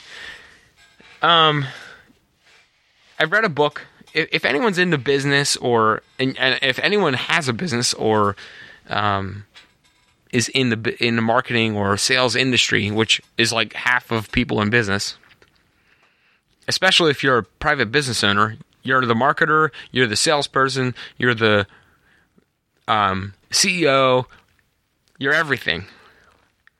I, I recommend, and this is like a little bit of. I'm sorry, I'm going off on like a marketing lesson, but this is this is really cool. B, it's a book by Seth Godin. It's called Purple Cow. All right, this is going to go off a little bit of modeling, but it's going to affect everybody that's listening. I hope. I hope. In your industry, you should figure out a way to be the purple cow. Um, I'll give you an example of a purple cow, Dad, because you're probably lost right now. No, I'm, hey, I work in. Hey, I work. I'm a buyer. I know. I know. Do you know what a purple cow is? No, go ahead. So a purple cow is CarMax. You know what? Car, you know how CarMax is a purple cow? Yeah. Because CarMax doesn't just create. They don't just sell you a car. They create. They're creating an experience when you buy that car. They're saying this is the bottom line price. You're gonna get. You're gonna get. This is exactly what you get when you buy a car from us. We've gone through every possible. We're not going to sell you a car that you're going to have to bring back in a year with a myriad of problems. Don't get me wrong. Someone's probably bought. I, someone's probably bought a car from CarMax. I had a, a thing. I don't want to hear about this It was story. Eleven minutes turned in like a week. Yeah. But here, but Yeah, but but they but Okay. but they they go through an extensive process to make sure that the car their car buying process is the Right. the way it is. This is not an advertisement for CarMax. I've never bought a car from don't give CarMax. shit about CarMax. But what I'm saying is, if you have if you have a hobby shop or you have an online store, figure out a way to be the purple cow. Mhm. You know, um, be different. It's not hard. Just figure out a way to like do something when Be when the best. Be the best. well be the best you know how to in be, your be way the best. Yeah. because if it's your way, no one can replicate it. Right. So like, okay, we always use Doug as a reference, but Doug's a great reference. And Bar Mills is a great he's reference. He's a marketing guy. Bar Mills? He's good. Bar Mills too. Bar Mills is good. Ron is doing very well with his instructions. Um, Best castings, they have their own little niche. They all do. every everyone, Jake Johnson and Dave, they got their own thing. They're purple. own thing. They're all everyone. Pretty much everyone we've interviewed is a Yeah. purple cow because what they do is they make the buying experience unique. Um, you know, you're going to get something unique. You get a story behind your kit. You get the you get some cool whatever e- extras with it. Seaport Model Works. Seaport Model Works is a purple cow. But Right. if if you guys are thinking about ways to differentiate in the industry, uh, especially for our model manufacturers out there, the book's like fifteen dollars on Amazon. Get it? Right. You'll read it in a half an hour. It's like a children's Yeah. book for adults, but it creates such a cool. It's a cool lesson in looking at your business and figuring out figuring out a way to like just be different. Like Chick Fil A, they're a purple cow because Right. no matter how many times you say thank you, they have to say you're welcome, and that's been built into their industry. That's been built into their core, you know, beliefs. Whatever you think about Chick Fil A, I don't need to get into that, but they got some other things going on. Now I'm getting hungry. Thanks. No, but I'm saying that some people don't like Chick Fil A. I'm not using them. I'm not using Well, them I'm to. just saying. I'm not using them to create controversy. But now I They- get this craving for a chicken sandwich. they do have good waffle fries though but anyways um, but but but they've created a customer experience that's so much different from all the from mcdonald's or you know the all the other industries and they're a purple cow um, so i think what i'm trying to get at just to wrap this up is if you have a brick and mortar store or you have an online store just like figure out little ways that are just unique to to make your process exciting for people. And that's all you got to do. yeah. Listen, listen. We're all everyone here, you, me, everyone listening is is is in, is looking to buy stuff. Yeah. Um, Just go in your store and turn the lights on, and then turn the lights off and lock the door on the way out, and ex- and do nothing in between, and expect people to come to your door Right. and, and, and want to do business. right. Right. Well, we went we went really like business talk here this time. Oh, it's but good. This is good. This is good stuff. but but seriously though, if you guys if you guys out there, if anyone out here owns a business, is in marketing, is in sales, is in if you own a business like a like a model manufacturer out there, Yeah. if you've not read Purple Cow the book, get it because it, honestly, it's a it's a one hour read. If you read slow, it might be an hour. but it's an awesome book and once you read it you'll start thinking about how you make and manufacture and sell your kits um a little different. I guarantee you, you when you read it, you'll be like, "Oh, what can I do to like make it a little bit more f- unique or more fun?" And Right. anyways, that's it. That's all I got to say. I'll end. Okay, I'll end my part on, that. Moving on. All right. Next Our up, next thing is tip of the week. uh, tip of the week. all right, I got a tip. I do too. I kind of Okay. gave one earlier on concrete, but uh, I'll give another one. I really, really bitched up my waterfront down here on the one end. Mm-hmm. Um, with the Mod Podge and the whole, that was a fiasco. You were, it was, it didn't cure right. It was disaster. You saw it. It was It not. it had the funkiest little waves and stuff. It sucked. I'll just say that. but uh, it didn't match the rest of the waterfront. So what I I did, stuck myself with a pair of pliers, tweezers. you did what? Stuck myself with a pointy pair of tweezers just now. In the center of my palm. It's well- not bleeding. anyways, um, Mod Podge. If you do absolutely bitch up your Mod Podge waterfront, what I did was I remixed some paint um, to match the existing waterfront. If you don't have an existing waterfront, Match what? to match the existing waterfront, Okay. like I had, you know, we, we did our waterfront in kind of like three parts. You know, Yeah, we had yeah. three three three um installments of waterfront basically. But whether you add or you just goof up the the only one you add, the one cool thing about it is what I what I did was and actually we had a couple, you know, Art Art Fahie from Bar Bar Mills Water Bar Mills kits, craftsman kits, asked me about what I did for my water um, on Facebook, and I'll reply to him. But anyways, um, I originally put down paint and then Mod Podge, created my waves. The waves sucked. They were they, they were not as good as the rest of the waves that I did. They were awful. They were weird looking. I don't know what I did No different. offense to you. I'm just saying. No, the they of the sucked. They were bad. They were bad. I'll, I'll, I'll admit they sucked. Um, but um, not only did they suck, and the wave texture was bad. The Mod Podge didn't even cure right. It got like foggy and it was ugly, right? We talked about last week with Bruce. Yeah. Right, but I didn't go into the whole detail. Right. So all I did was remix some acrylic paint, painted over top of that texture. I didn't rip it off. Right. Um, and then I filled, so I painted it back over with the same matching color, and then I went back over it again with like three or four more layers of Mod Podge, really thin, and filled in the ugly waves that I made. And I was, I took it slower, thinner layers, slowed it down, and it cured, and now it looks perfect again. It matches seamlessly with the existing waterfront.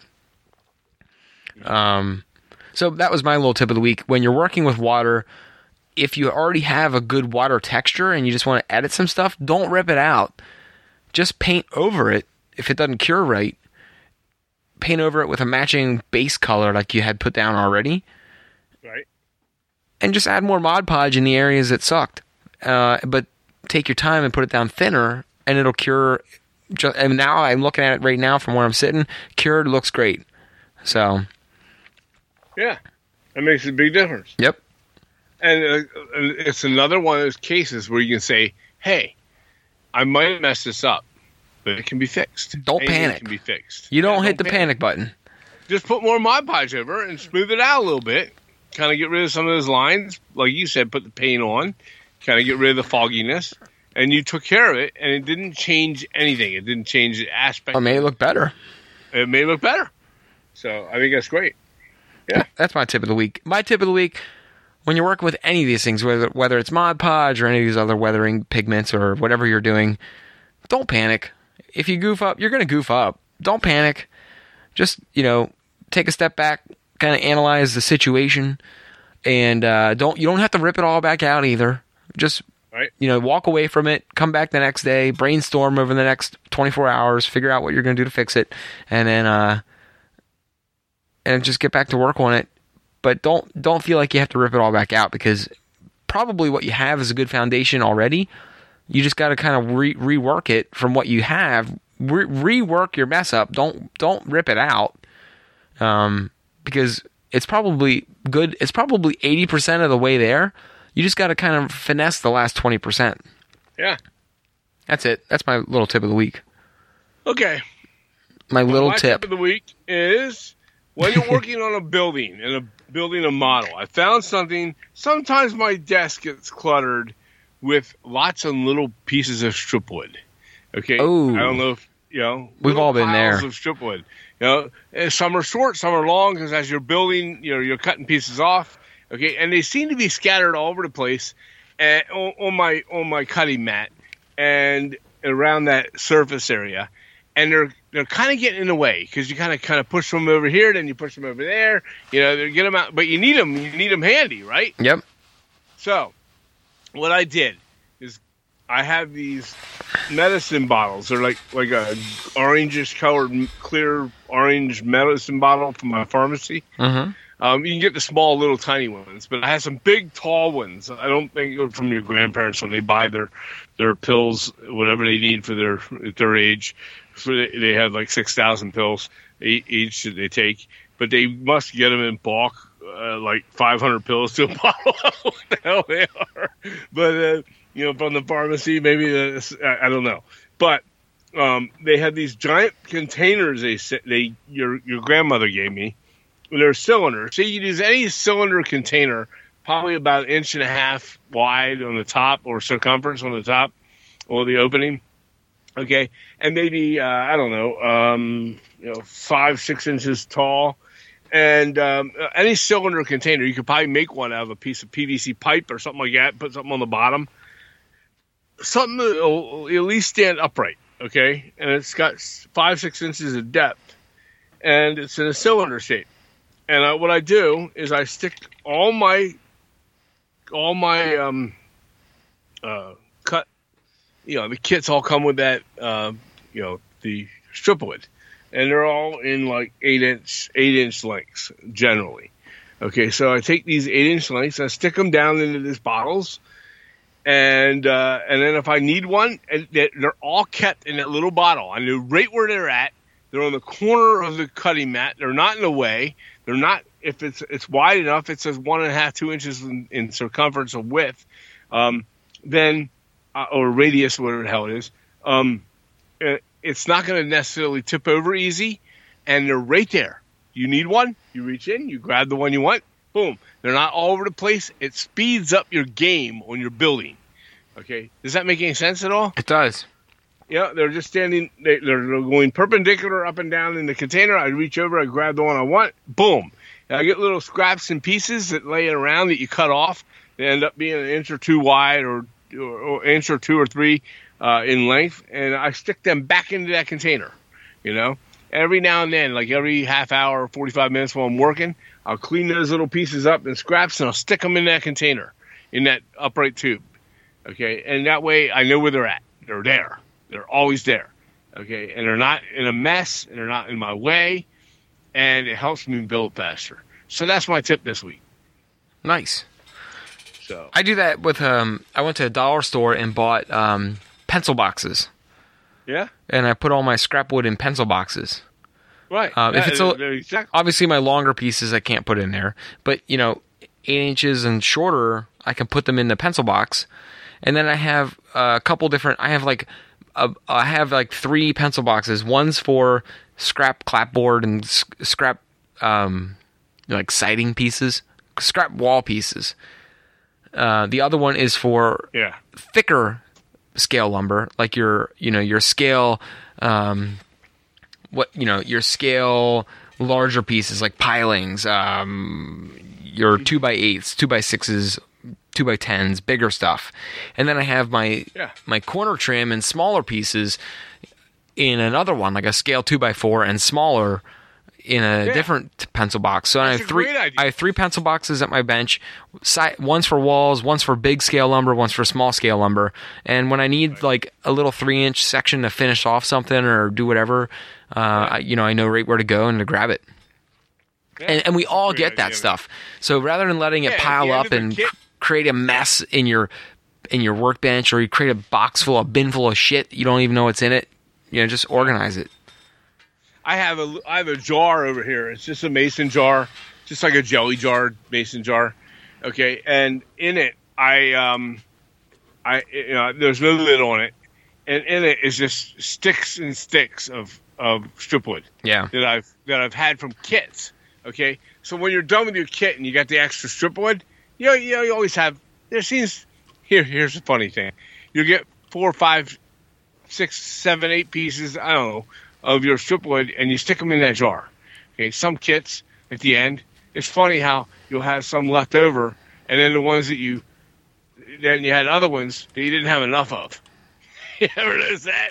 Mm-hmm. But anyhow, stick them into the jar when you're done. Anything left over from your box, uh, from your kit box, we've all had that where you had, you know, you had the extra ones that are sitting in the bottom of the box, and you, you I scrounge them all up and I stick them all into um, into that jar. It's a big wide open jar. They stick out of the top just like the ones I was telling you about earlier with the, the medicine jar, and and then that way if I if I need one, guess what? There they are. You ever paint strip wood and you painted like an extra piece or two that you probably didn't need that Yep. much of it, but you've already painted it like green or red or blue or whatever. I don't Mhm. know. And I save all them. I put them in that same jar. So if I need one that needs to be painted red, guess what? It's You got a red cut. one. It's red. Absolutely. Good to go. So, you know, yeah, save that stuff and put it in a jar where you can just, or, or some kind of cup or container or something. You know, you get those cups and you go to like, uh, I don't know, a Mission Barbecue or whatever. You get the plastic cup and you stick your, you stick your, uh, your, I, I strip, I stick strip wood in one of them too. I have one of them as well. Um, just filled with strip wood and I can just look over, see exactly if you build enough of these things after a while, you'll, if you, You need a one eighth you accumulate a 1/16 lot. piece, you do, and you, you but you build enough of them, you know just by looking at them what size that is. Yep. Okay, I'll know that that's a two by six piece of lumber or a two by four piece of lumber. Okay, um, I'll know that by looking at, at it. I don't need to color code at this point.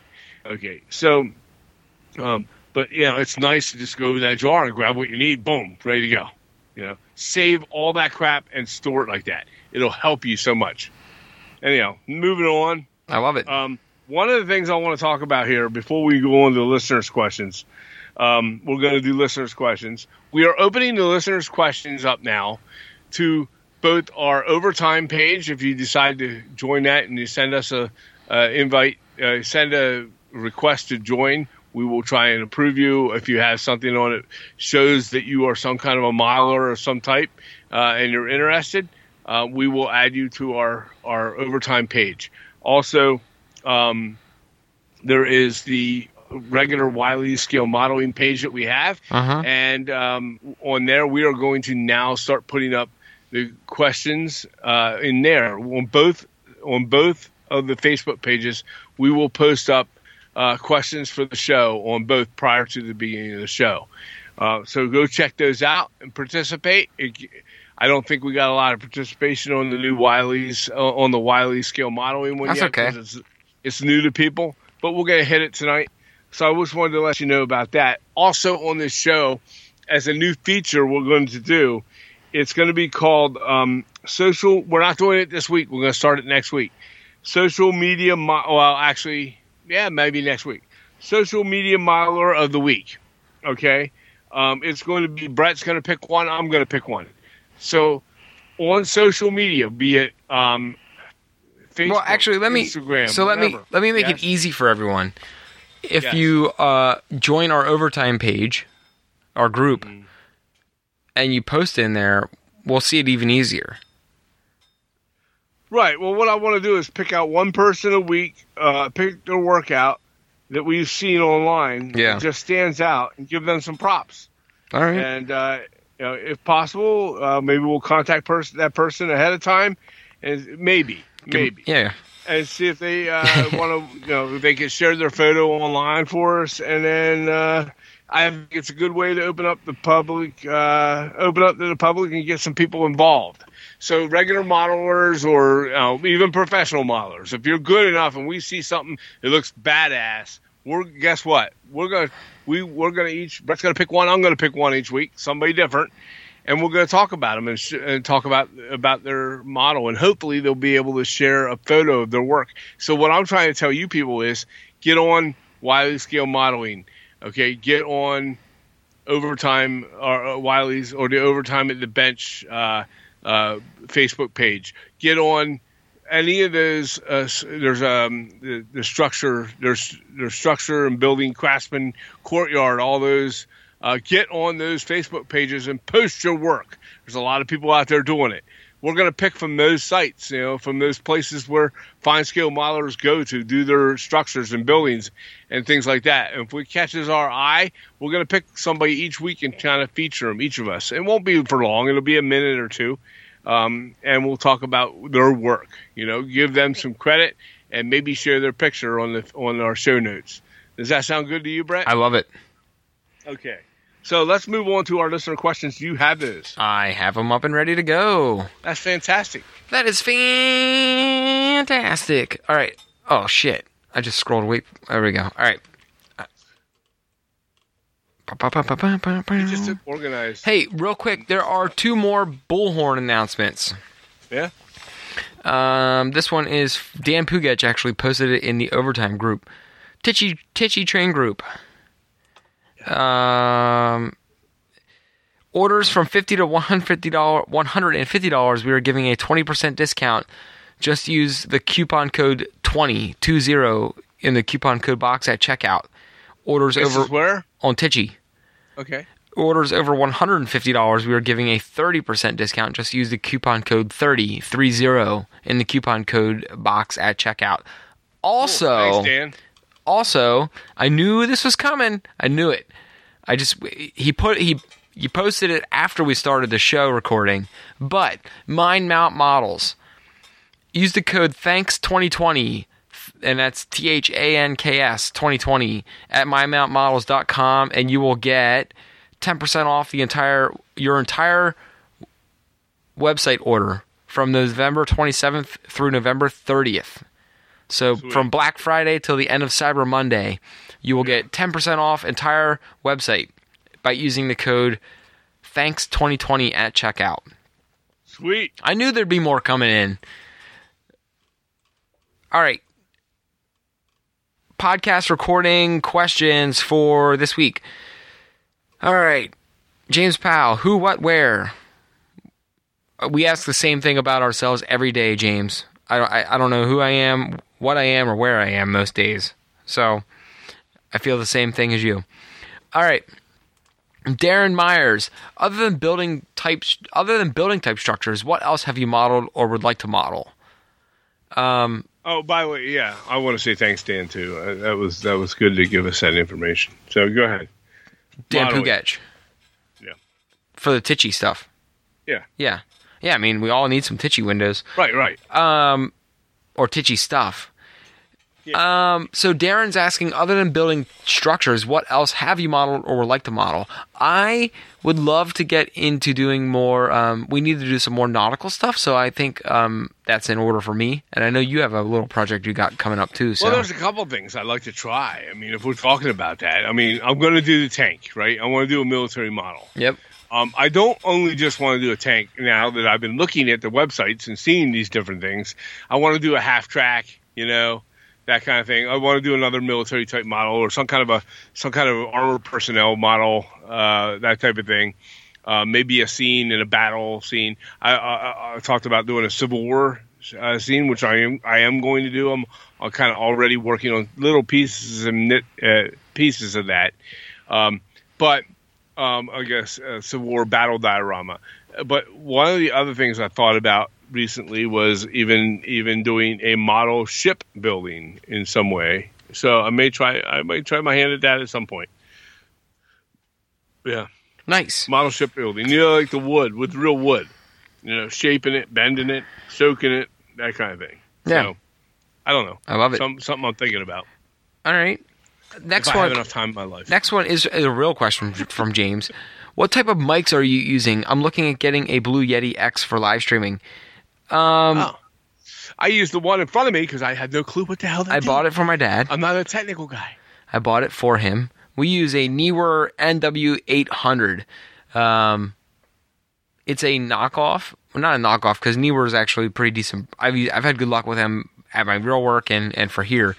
Um, but Spill my beer. you spilled your beer. No, no, I caught it before. Oh, okay. Anyways, the that's what we use. Um, they're like thirty bucks on Amazon. It's what we use.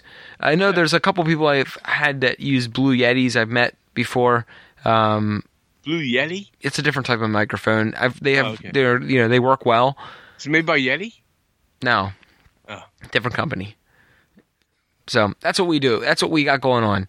Uh, Neewer NW800 condenser mics. We, like got, we got them on Amazon. Mine's They're- gold. They're pretty sharp. Mine's golden. What color's yours? What? What? What? What part of it? Mine's pretty. Like if I take the cover off, it's it's bright gold. Oh, I don't know. I never took the cover off. Pop that little cover off. Mine's bright gold. Is it loud? Yeah, it doesn't sound good. Mine's silver. Ah, see, I've got the golden microphone, baby. You suck. It's just whatever came. I didn't even get to pick the color. Um. All right, next one's from Jason Jensen. Jason, welcome to the overtime group. By the way, Yeah. um, he said, "Give us an update on the model tank that Todd is going to build." Are you done with it yet? What the hell's taking you so long? it. I have opened the box and I did look at it. Um, I haven't started building it yet. I do have the box of the tank. The tank is a Easy Eight from World War II, and it is a Sherman Easy Eight. Um, it was a nightmare trying to find one. They are one of the most popular tanks on the market uh, for model building, as I found out, because it is not only because, it, well, it's a beginner, not a beginner, because a lot of expert modelers actually use these. Um, It's just very popular. it is very popular. A very popular model is made by Tamiya and um, Tamiya or whatever they call that. But it's um, it's that particular model. I did some research on it, and they said it. That's why I picked it. Um, it is a highly detailed model for the for just about any skill level. Yeah, and um, it, you know, if you're new to learning it, uh, it, it you know it's going to take some work, but it's it's it's nice, and it's got the details you want on it, and you pay a little more for it, but it's it's nice.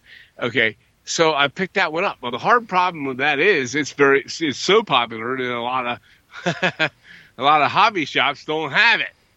So I had to go without getting into another rant. I had to go to a bunch of different hobby shops that handle model models, and they run in. Some of these run into the same issue we were talking about. They only handle little things, and this is the most popular thing. I couldn't find it anywhere in those hobby shops in my area. I went to four or five of them, and they had models, but they didn't have the ones that I wanted. I asked them when they could get it. It might be months. Okay, well, I went online, and guess what, Brett? You got it right away. Cheaper than what they have, what they would normally sell it for at their store when they told me. I got it from uh, online on from an online model shop dealer, and I had it in in four days. Nice. Yeah. Anyhow, um, I'm building that model. I'm looking forward to doing that. I ordered a diorama from Foscale Models. Uh, they make some 135th scale um, World War II, and um, I guess they're um, I don't know if it's from Iraq or whatever from the Iraq War, um, but they have some tank. Well, they have some military scenario type uh, diorama bases, Right. okay, with buildings and everything else. It's hydrocal and um, it's hydrocal walls for the structures, hydrocal base for the for the uh, for the. Uh, I I didn't get that part yet. I have it ordered from from Foscale Models, and they're going to be shipping that as soon as that arrives. I'll be able to have that as well. I'm going to be able to build all that. I sent Doug a couple questions online as well, and he he uh, he got back with me and contacted me, and uh, he gave me some other pointers and things to use to enhance the look. So I'm I'm getting there. I'm get I, I maybe this weekend over this Thanksgiving break, if I have a moment when I'm not setting up Christmas decorations for my wife. Um, I will, uh, or putting up a tree or whatever the hell we had to do in Thanksgiving a month before the freaking Christmas holiday. I will um, maybe sit down and touch some, uh, start working, start working a tank. Nice. That's where I'm at on that. Okay. Well, thanks for the update. Uh, um, Dan Pugach, what is your secret to finishing a structure before moving on to the next one? Uh, I have a half dozen done, uh, or a dozen half done. That what you said? Yeah, I don't have a secret because uh, I have the same problem as you, Dan. Yeah, I um, I have gotten myself. I I used to have that problem, and I've gotten myself now to where I do not stop until I'm done. Okay, I, I do not stop until that structure is done. The detail parts are added. And now, what one of the problems I do have though is there's many times I finish a structure, but I don't put all of the stuff on it. Like all the, I, I- I put all the stuff on it, but I use all the parts and build it. But like the detail castings and things, Mhm. not always do I finish those up because I don't necessarily put the structure on the on the on the module or on the um, layout uh, right away, and I want to wait till I, I have it on, have it in place, and then I will put those extra detail parts on. Um, even some things like steeples of uh, on on a large mill building or chimneys and things like that. Some of that I hold off on until I make sure I have the structure in place, just because I don't want to put it on and then start bumping it around and knocking them off. You know what I'm saying? Right. You know, I want to wait until it's settled in, it's in its exact spot, then I will add those details. So as far as far as the structure goes, I, I'm making myself, I'm forcing myself to when I start it, and that's my main project, and I'm working it. I work it till it's done. Yeah. You know, you have to you have to push yourself to do that. You know, No, I, I agree. yeah. even though I can't do that. All right, next one is from Lynn McCurdy. Um, when you brace your exterior walls to prevent warping, have you given thought to adding inside walls, maybe with paper or some other thin material? That way, when peering inside through windows, it looks more finished. I have actually weirdly thought about that with this new build, this building I'm doing now with the Porter Brothers uh, company store. Um, I thought about putting some interior on that, and I didn't. However, I have thought about recently thought about putting some interior wall. It's, it's a good idea, Glenn. I mean, there's, you know, there are there's stuff online. Doing interiors is always is always fun and interesting. Yeah, I mean, the the, the key is though, if I have a low lying structure on my layout and it's not at eye level, I'm not going to waste my time putting that on on that in, interiors on that structure. I want to be able to see them to see it without having to bend down real low and look into a window Mhm. uh, like a creeper. Okay, I want them to uh, be able to look straight ahead into a higher rise building or on a higher point on my layout that's at their lay, at their eye level, to where they can look straight ahead and say, okay, yeah, I can see into that window, you know, and have it lit up. Right. You know, it's not going to help at all to do the interior of the building unless you put a little LED light inside to show what the hell's inside it. Otherwise, you're wasting your time.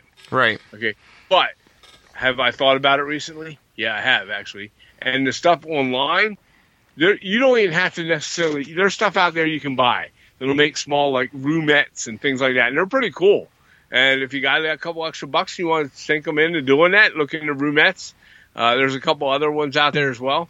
Um, check them out. However, if you get online and you search Google search like storefronts or the if you're let's say it's inside of a coffee shop, look up coffee shop interior or look up co- inside of coffee shop and then go to Google Photos and you'll be surprised you'll be able to find stuff that you can actually put either you know make a small room and stick it on the inside of the wall in, inner walls and put the detail on from a photograph. Right. you know and and i think that would look cool. You put a put a floor down take some uh you can get you can e- easily find floor coverings like carpets and rugs and everything else put in there um online just from google photos find this stuff and you put it where on the surfaces that you want Right. Right. to show what you Just want textures. Uh, textures yeah Yeah. you know, definitely, definitely explore it, try it. You know, Mhm. but make sure you're doing it when the thing's going to be displayed at eye level, so it's going to catch your eye. Right. Otherwise, if it's too low, Yeah. It's got to be at a on- it's got to be at a natural angle. right. If it's if it's in a even if it's lit up and it's at a low angle, Yeah. I may not ever. Your people may not ever look in that, so it's a waste.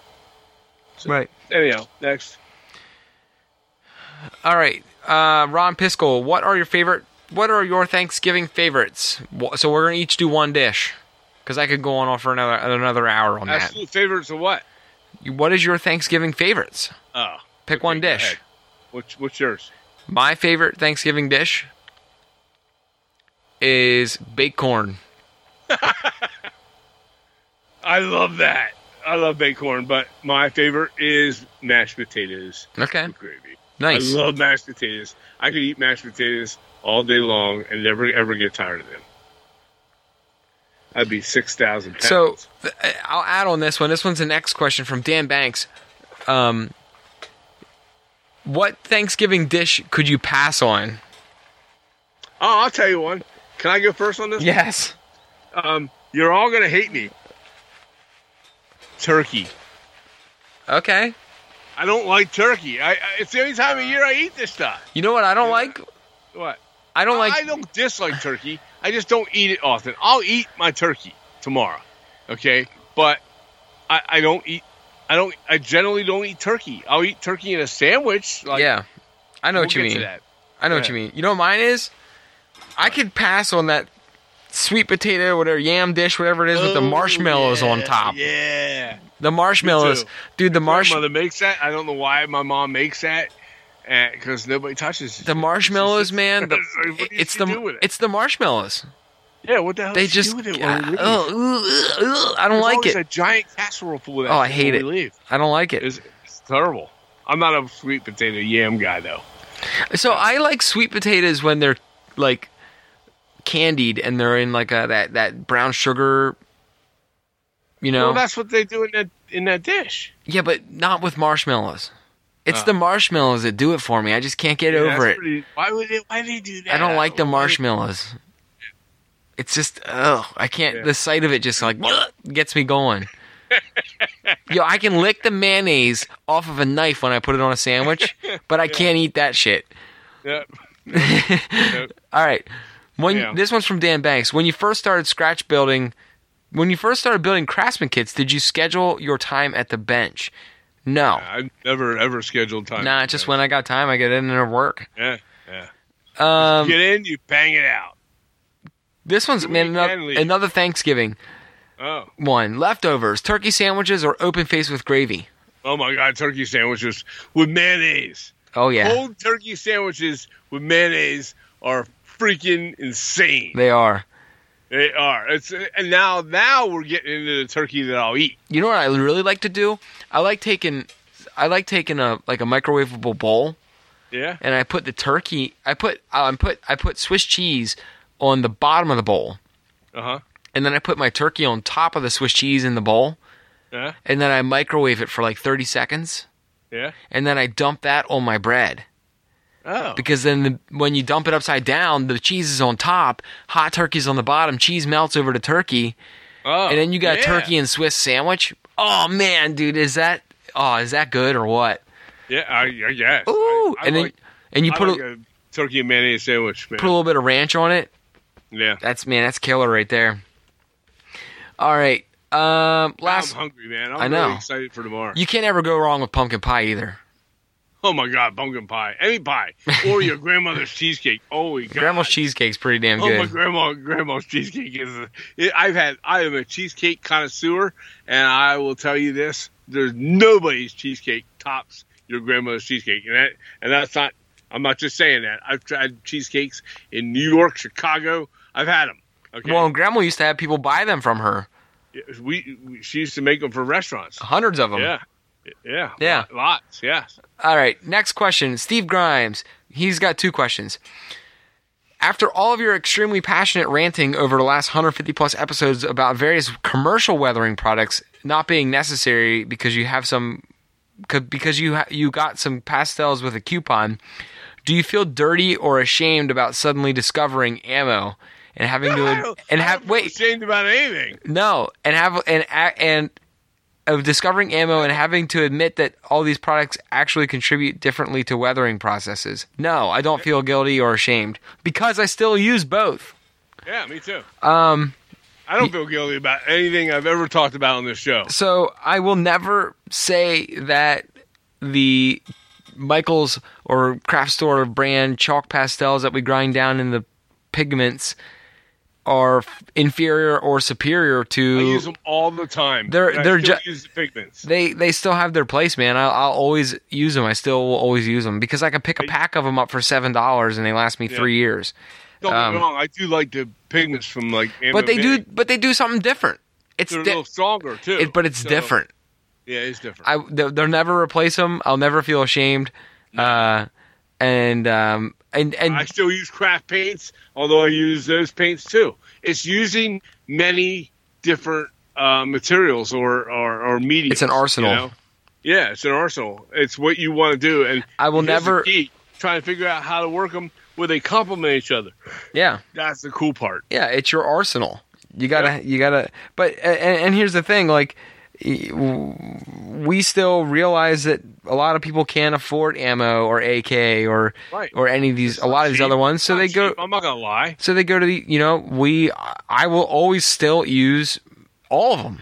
I will use all of them. We're gonna have them on our show eventually. Okay, a rep from their show, and I'm not gonna sit here and sugarcoat anything and blow smoke up their ass.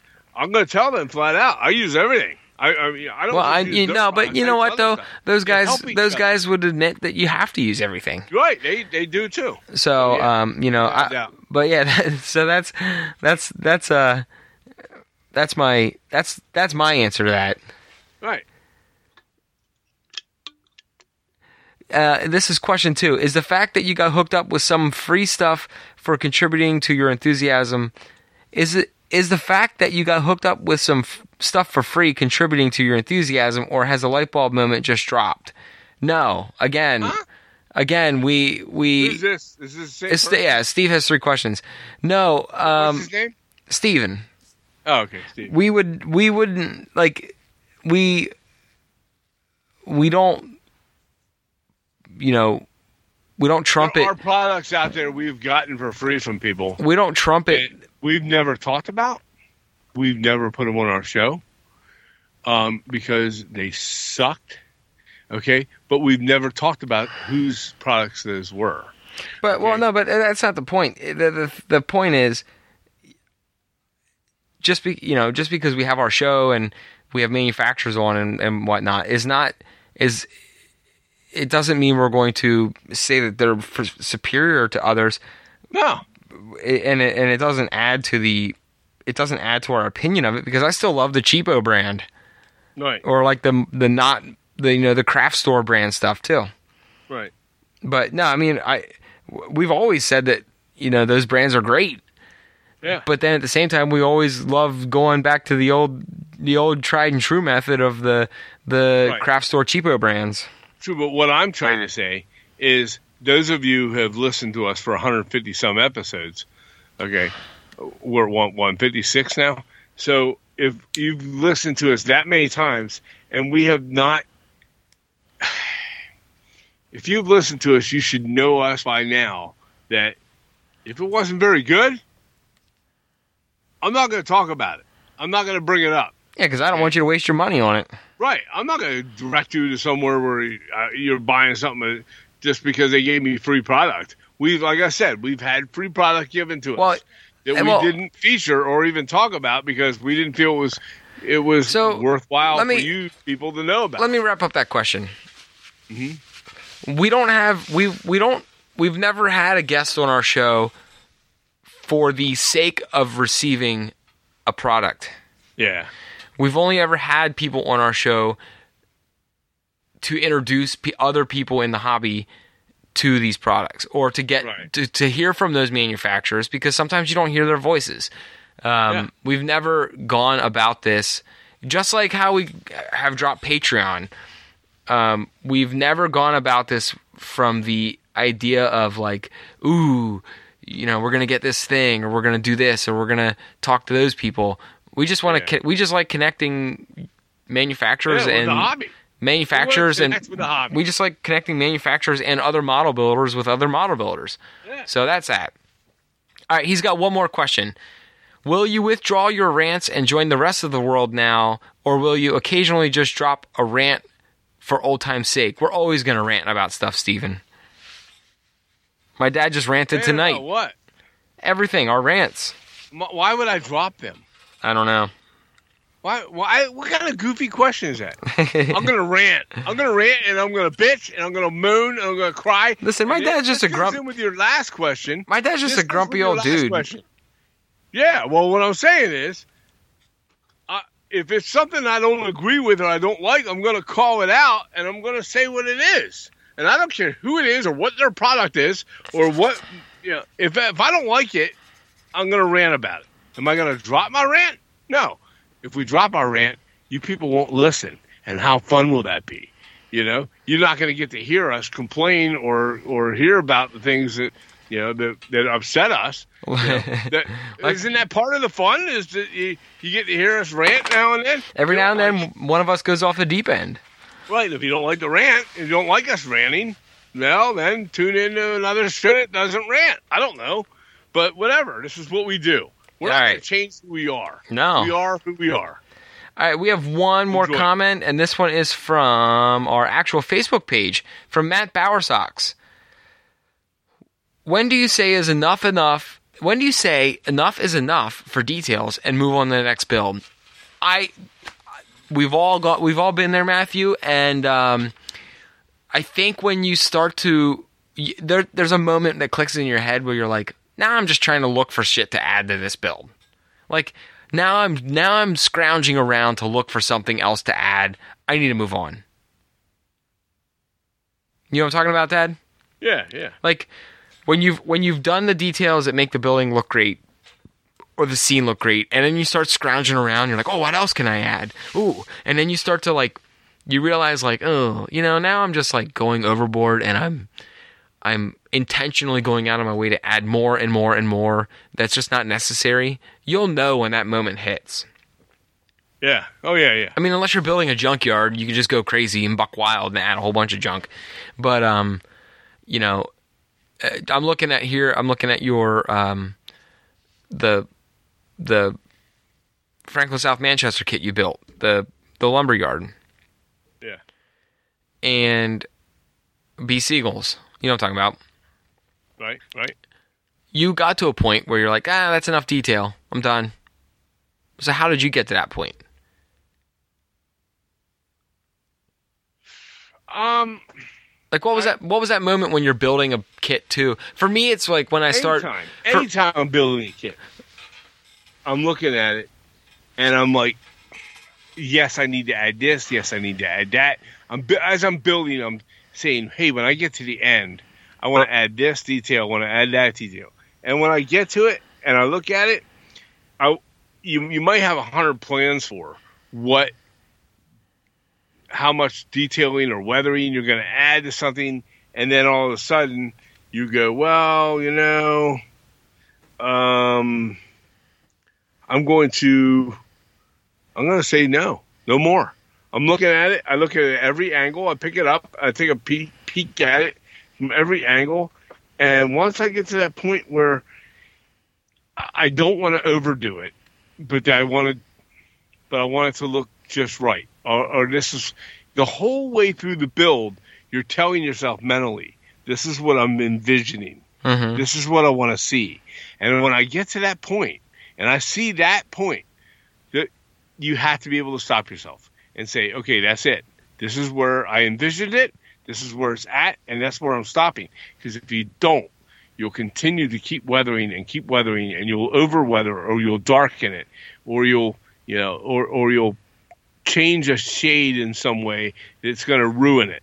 And in your mind, not ruin it as a model. Other modelers may look at it and go, "Oh, that's great," but in your head, you want to hit what you. I don't build these things for what you want to see it.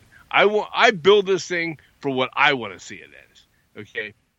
I know where it's going to fit on my layout. I know what section of town or where it's going to be located on along a track side where it's going to have certain amount of detail that it needs to have and certain amount of details that'll be overkill. Okay, that is my mentality. That's how I. That's how I look at it. Yeah, I agree. And and and oftentimes when I'm building, I'll I'll reach that point where it's like, okay, well, the if I add any more to this, it's just going to be over the top. Like it's not realistic. Yeah. I think Right, I think right. I think it just depends on the build. You'll know when you hit that moment where it's like this is too much or you or you're stretching. It's like becoming a stretch now to make it seem realistic. Right. Right. Exactly. So, or you run out of detail parts. Yep. Yeah. Sometimes you just run out of stuff. Right. But hey, that wraps up our questions of the week. Um, what do we got at the end here? Music of the week. No, music of the week should wrap it up, I think. And um, oh, well, okay, music of the week for me today. I know it sounds really goofy, but I was listening to uh, Kid Rock tonight, and at work I was listening. At well, here at my workbench this week, I was also listening to some uh, Rat Pack or Frank Sinatra, which we've done. I talked about before, but now I'm doing the Christmas music. Nice. So I've been into the Christmas music. I'm feeling Christmassy this year, and I normally don't. So you know, you live with me all your life. Oh yeah. You know, well, for twenty some years of your life. Okay, and so you know, um, I'm, I've never always been the most enthusiastic Christmas person until we got to the week of Christmas. But uh, for some reason this year, I'm pumped up about it. I don't know why. I am. I, maybe it's maybe it's everything that's been going on um, uh, this for 2020. I'm anxious for something positive, and I want to keep upbeat. I don't know. I don't think that's it. I don't know why it is, but I'm I'm into that, man. Nice. I I listening to Christmas music. okay. That's cool though. Yeah. Um, I'm not. I'm not. Again, not proud of what I've been listening to. I've been listening to a. I sent you some. I sent you it the other week, the other day. Um, I've been listening to an artist called Yelawolf. He's a rapper. It's weird shit, dude. So it's kind of strange rap Yeah. music. but that's what I've been listening to. Not gonna lie. Oh yeah, you did send me that. That is goofy. Yelawolf and uh, what was the other one I sent you? Um. I, I I listened to Yelawolf for about a minute, and I was like, eh, nah. the other one That's was thing, though. the other one was a guy named Hopsin. But hey, I've been Oh, in, yeah, yeah. I've been in this rap mode right now lately. So hey, is what it is. I was into the old Kid Rock, and then I guess again quit Christmas music. Music. So, um, last final notes. Uh, final notes for me um, is we have a guest next week. We will have Greg uh, from uh, Mountain Goat Models. Greg, uh, uh, is that Mountain Goat Models? Yep, Mountain Goat Greg. Mountain Goat Greg, and we will have him on. He's a great miler, and Greg Baker. I'm, I'm ex- he's been He's been following us since the beginning. I'm excited to hear, He's have him on. awards on on um, Model Railroader magazine uh, recently, and uh, he's he's a great. Uh, he's he's he's also been a supporter of us. Uh, great guy, and um, we would like to have him on the show. He's a good modeler. Well, we are going to have him on the show. Yes. So we'll have that, and then this weekend for all you people out there that have won the Halloween cost, uh, contest, I do have the um, the model stuff to send out. We will be shipping that out hopefully this weekend and getting it out to you people. I know you've been waiting for that, so uh, we do have your prizes, and we will be getting them out to you. Nice, nice. That's it. That's what I have this week, and I want to tell everybody out there on my behalf, uh, happy Thanksgiving, and thank you for supporting us for two and a half years, Yeah. three years, almost three years now, I guess. Well, it was And, um, established in the fall of 2017, so three years. Right, three years. So um, I want to thank you for all that. That's what I'm thankful for, all of you. Um, yes, we're going to keep continuing to do what we do. We love all you. Yep. Have a good Thanksgiving. Have a happy Thanksgiving, everyone.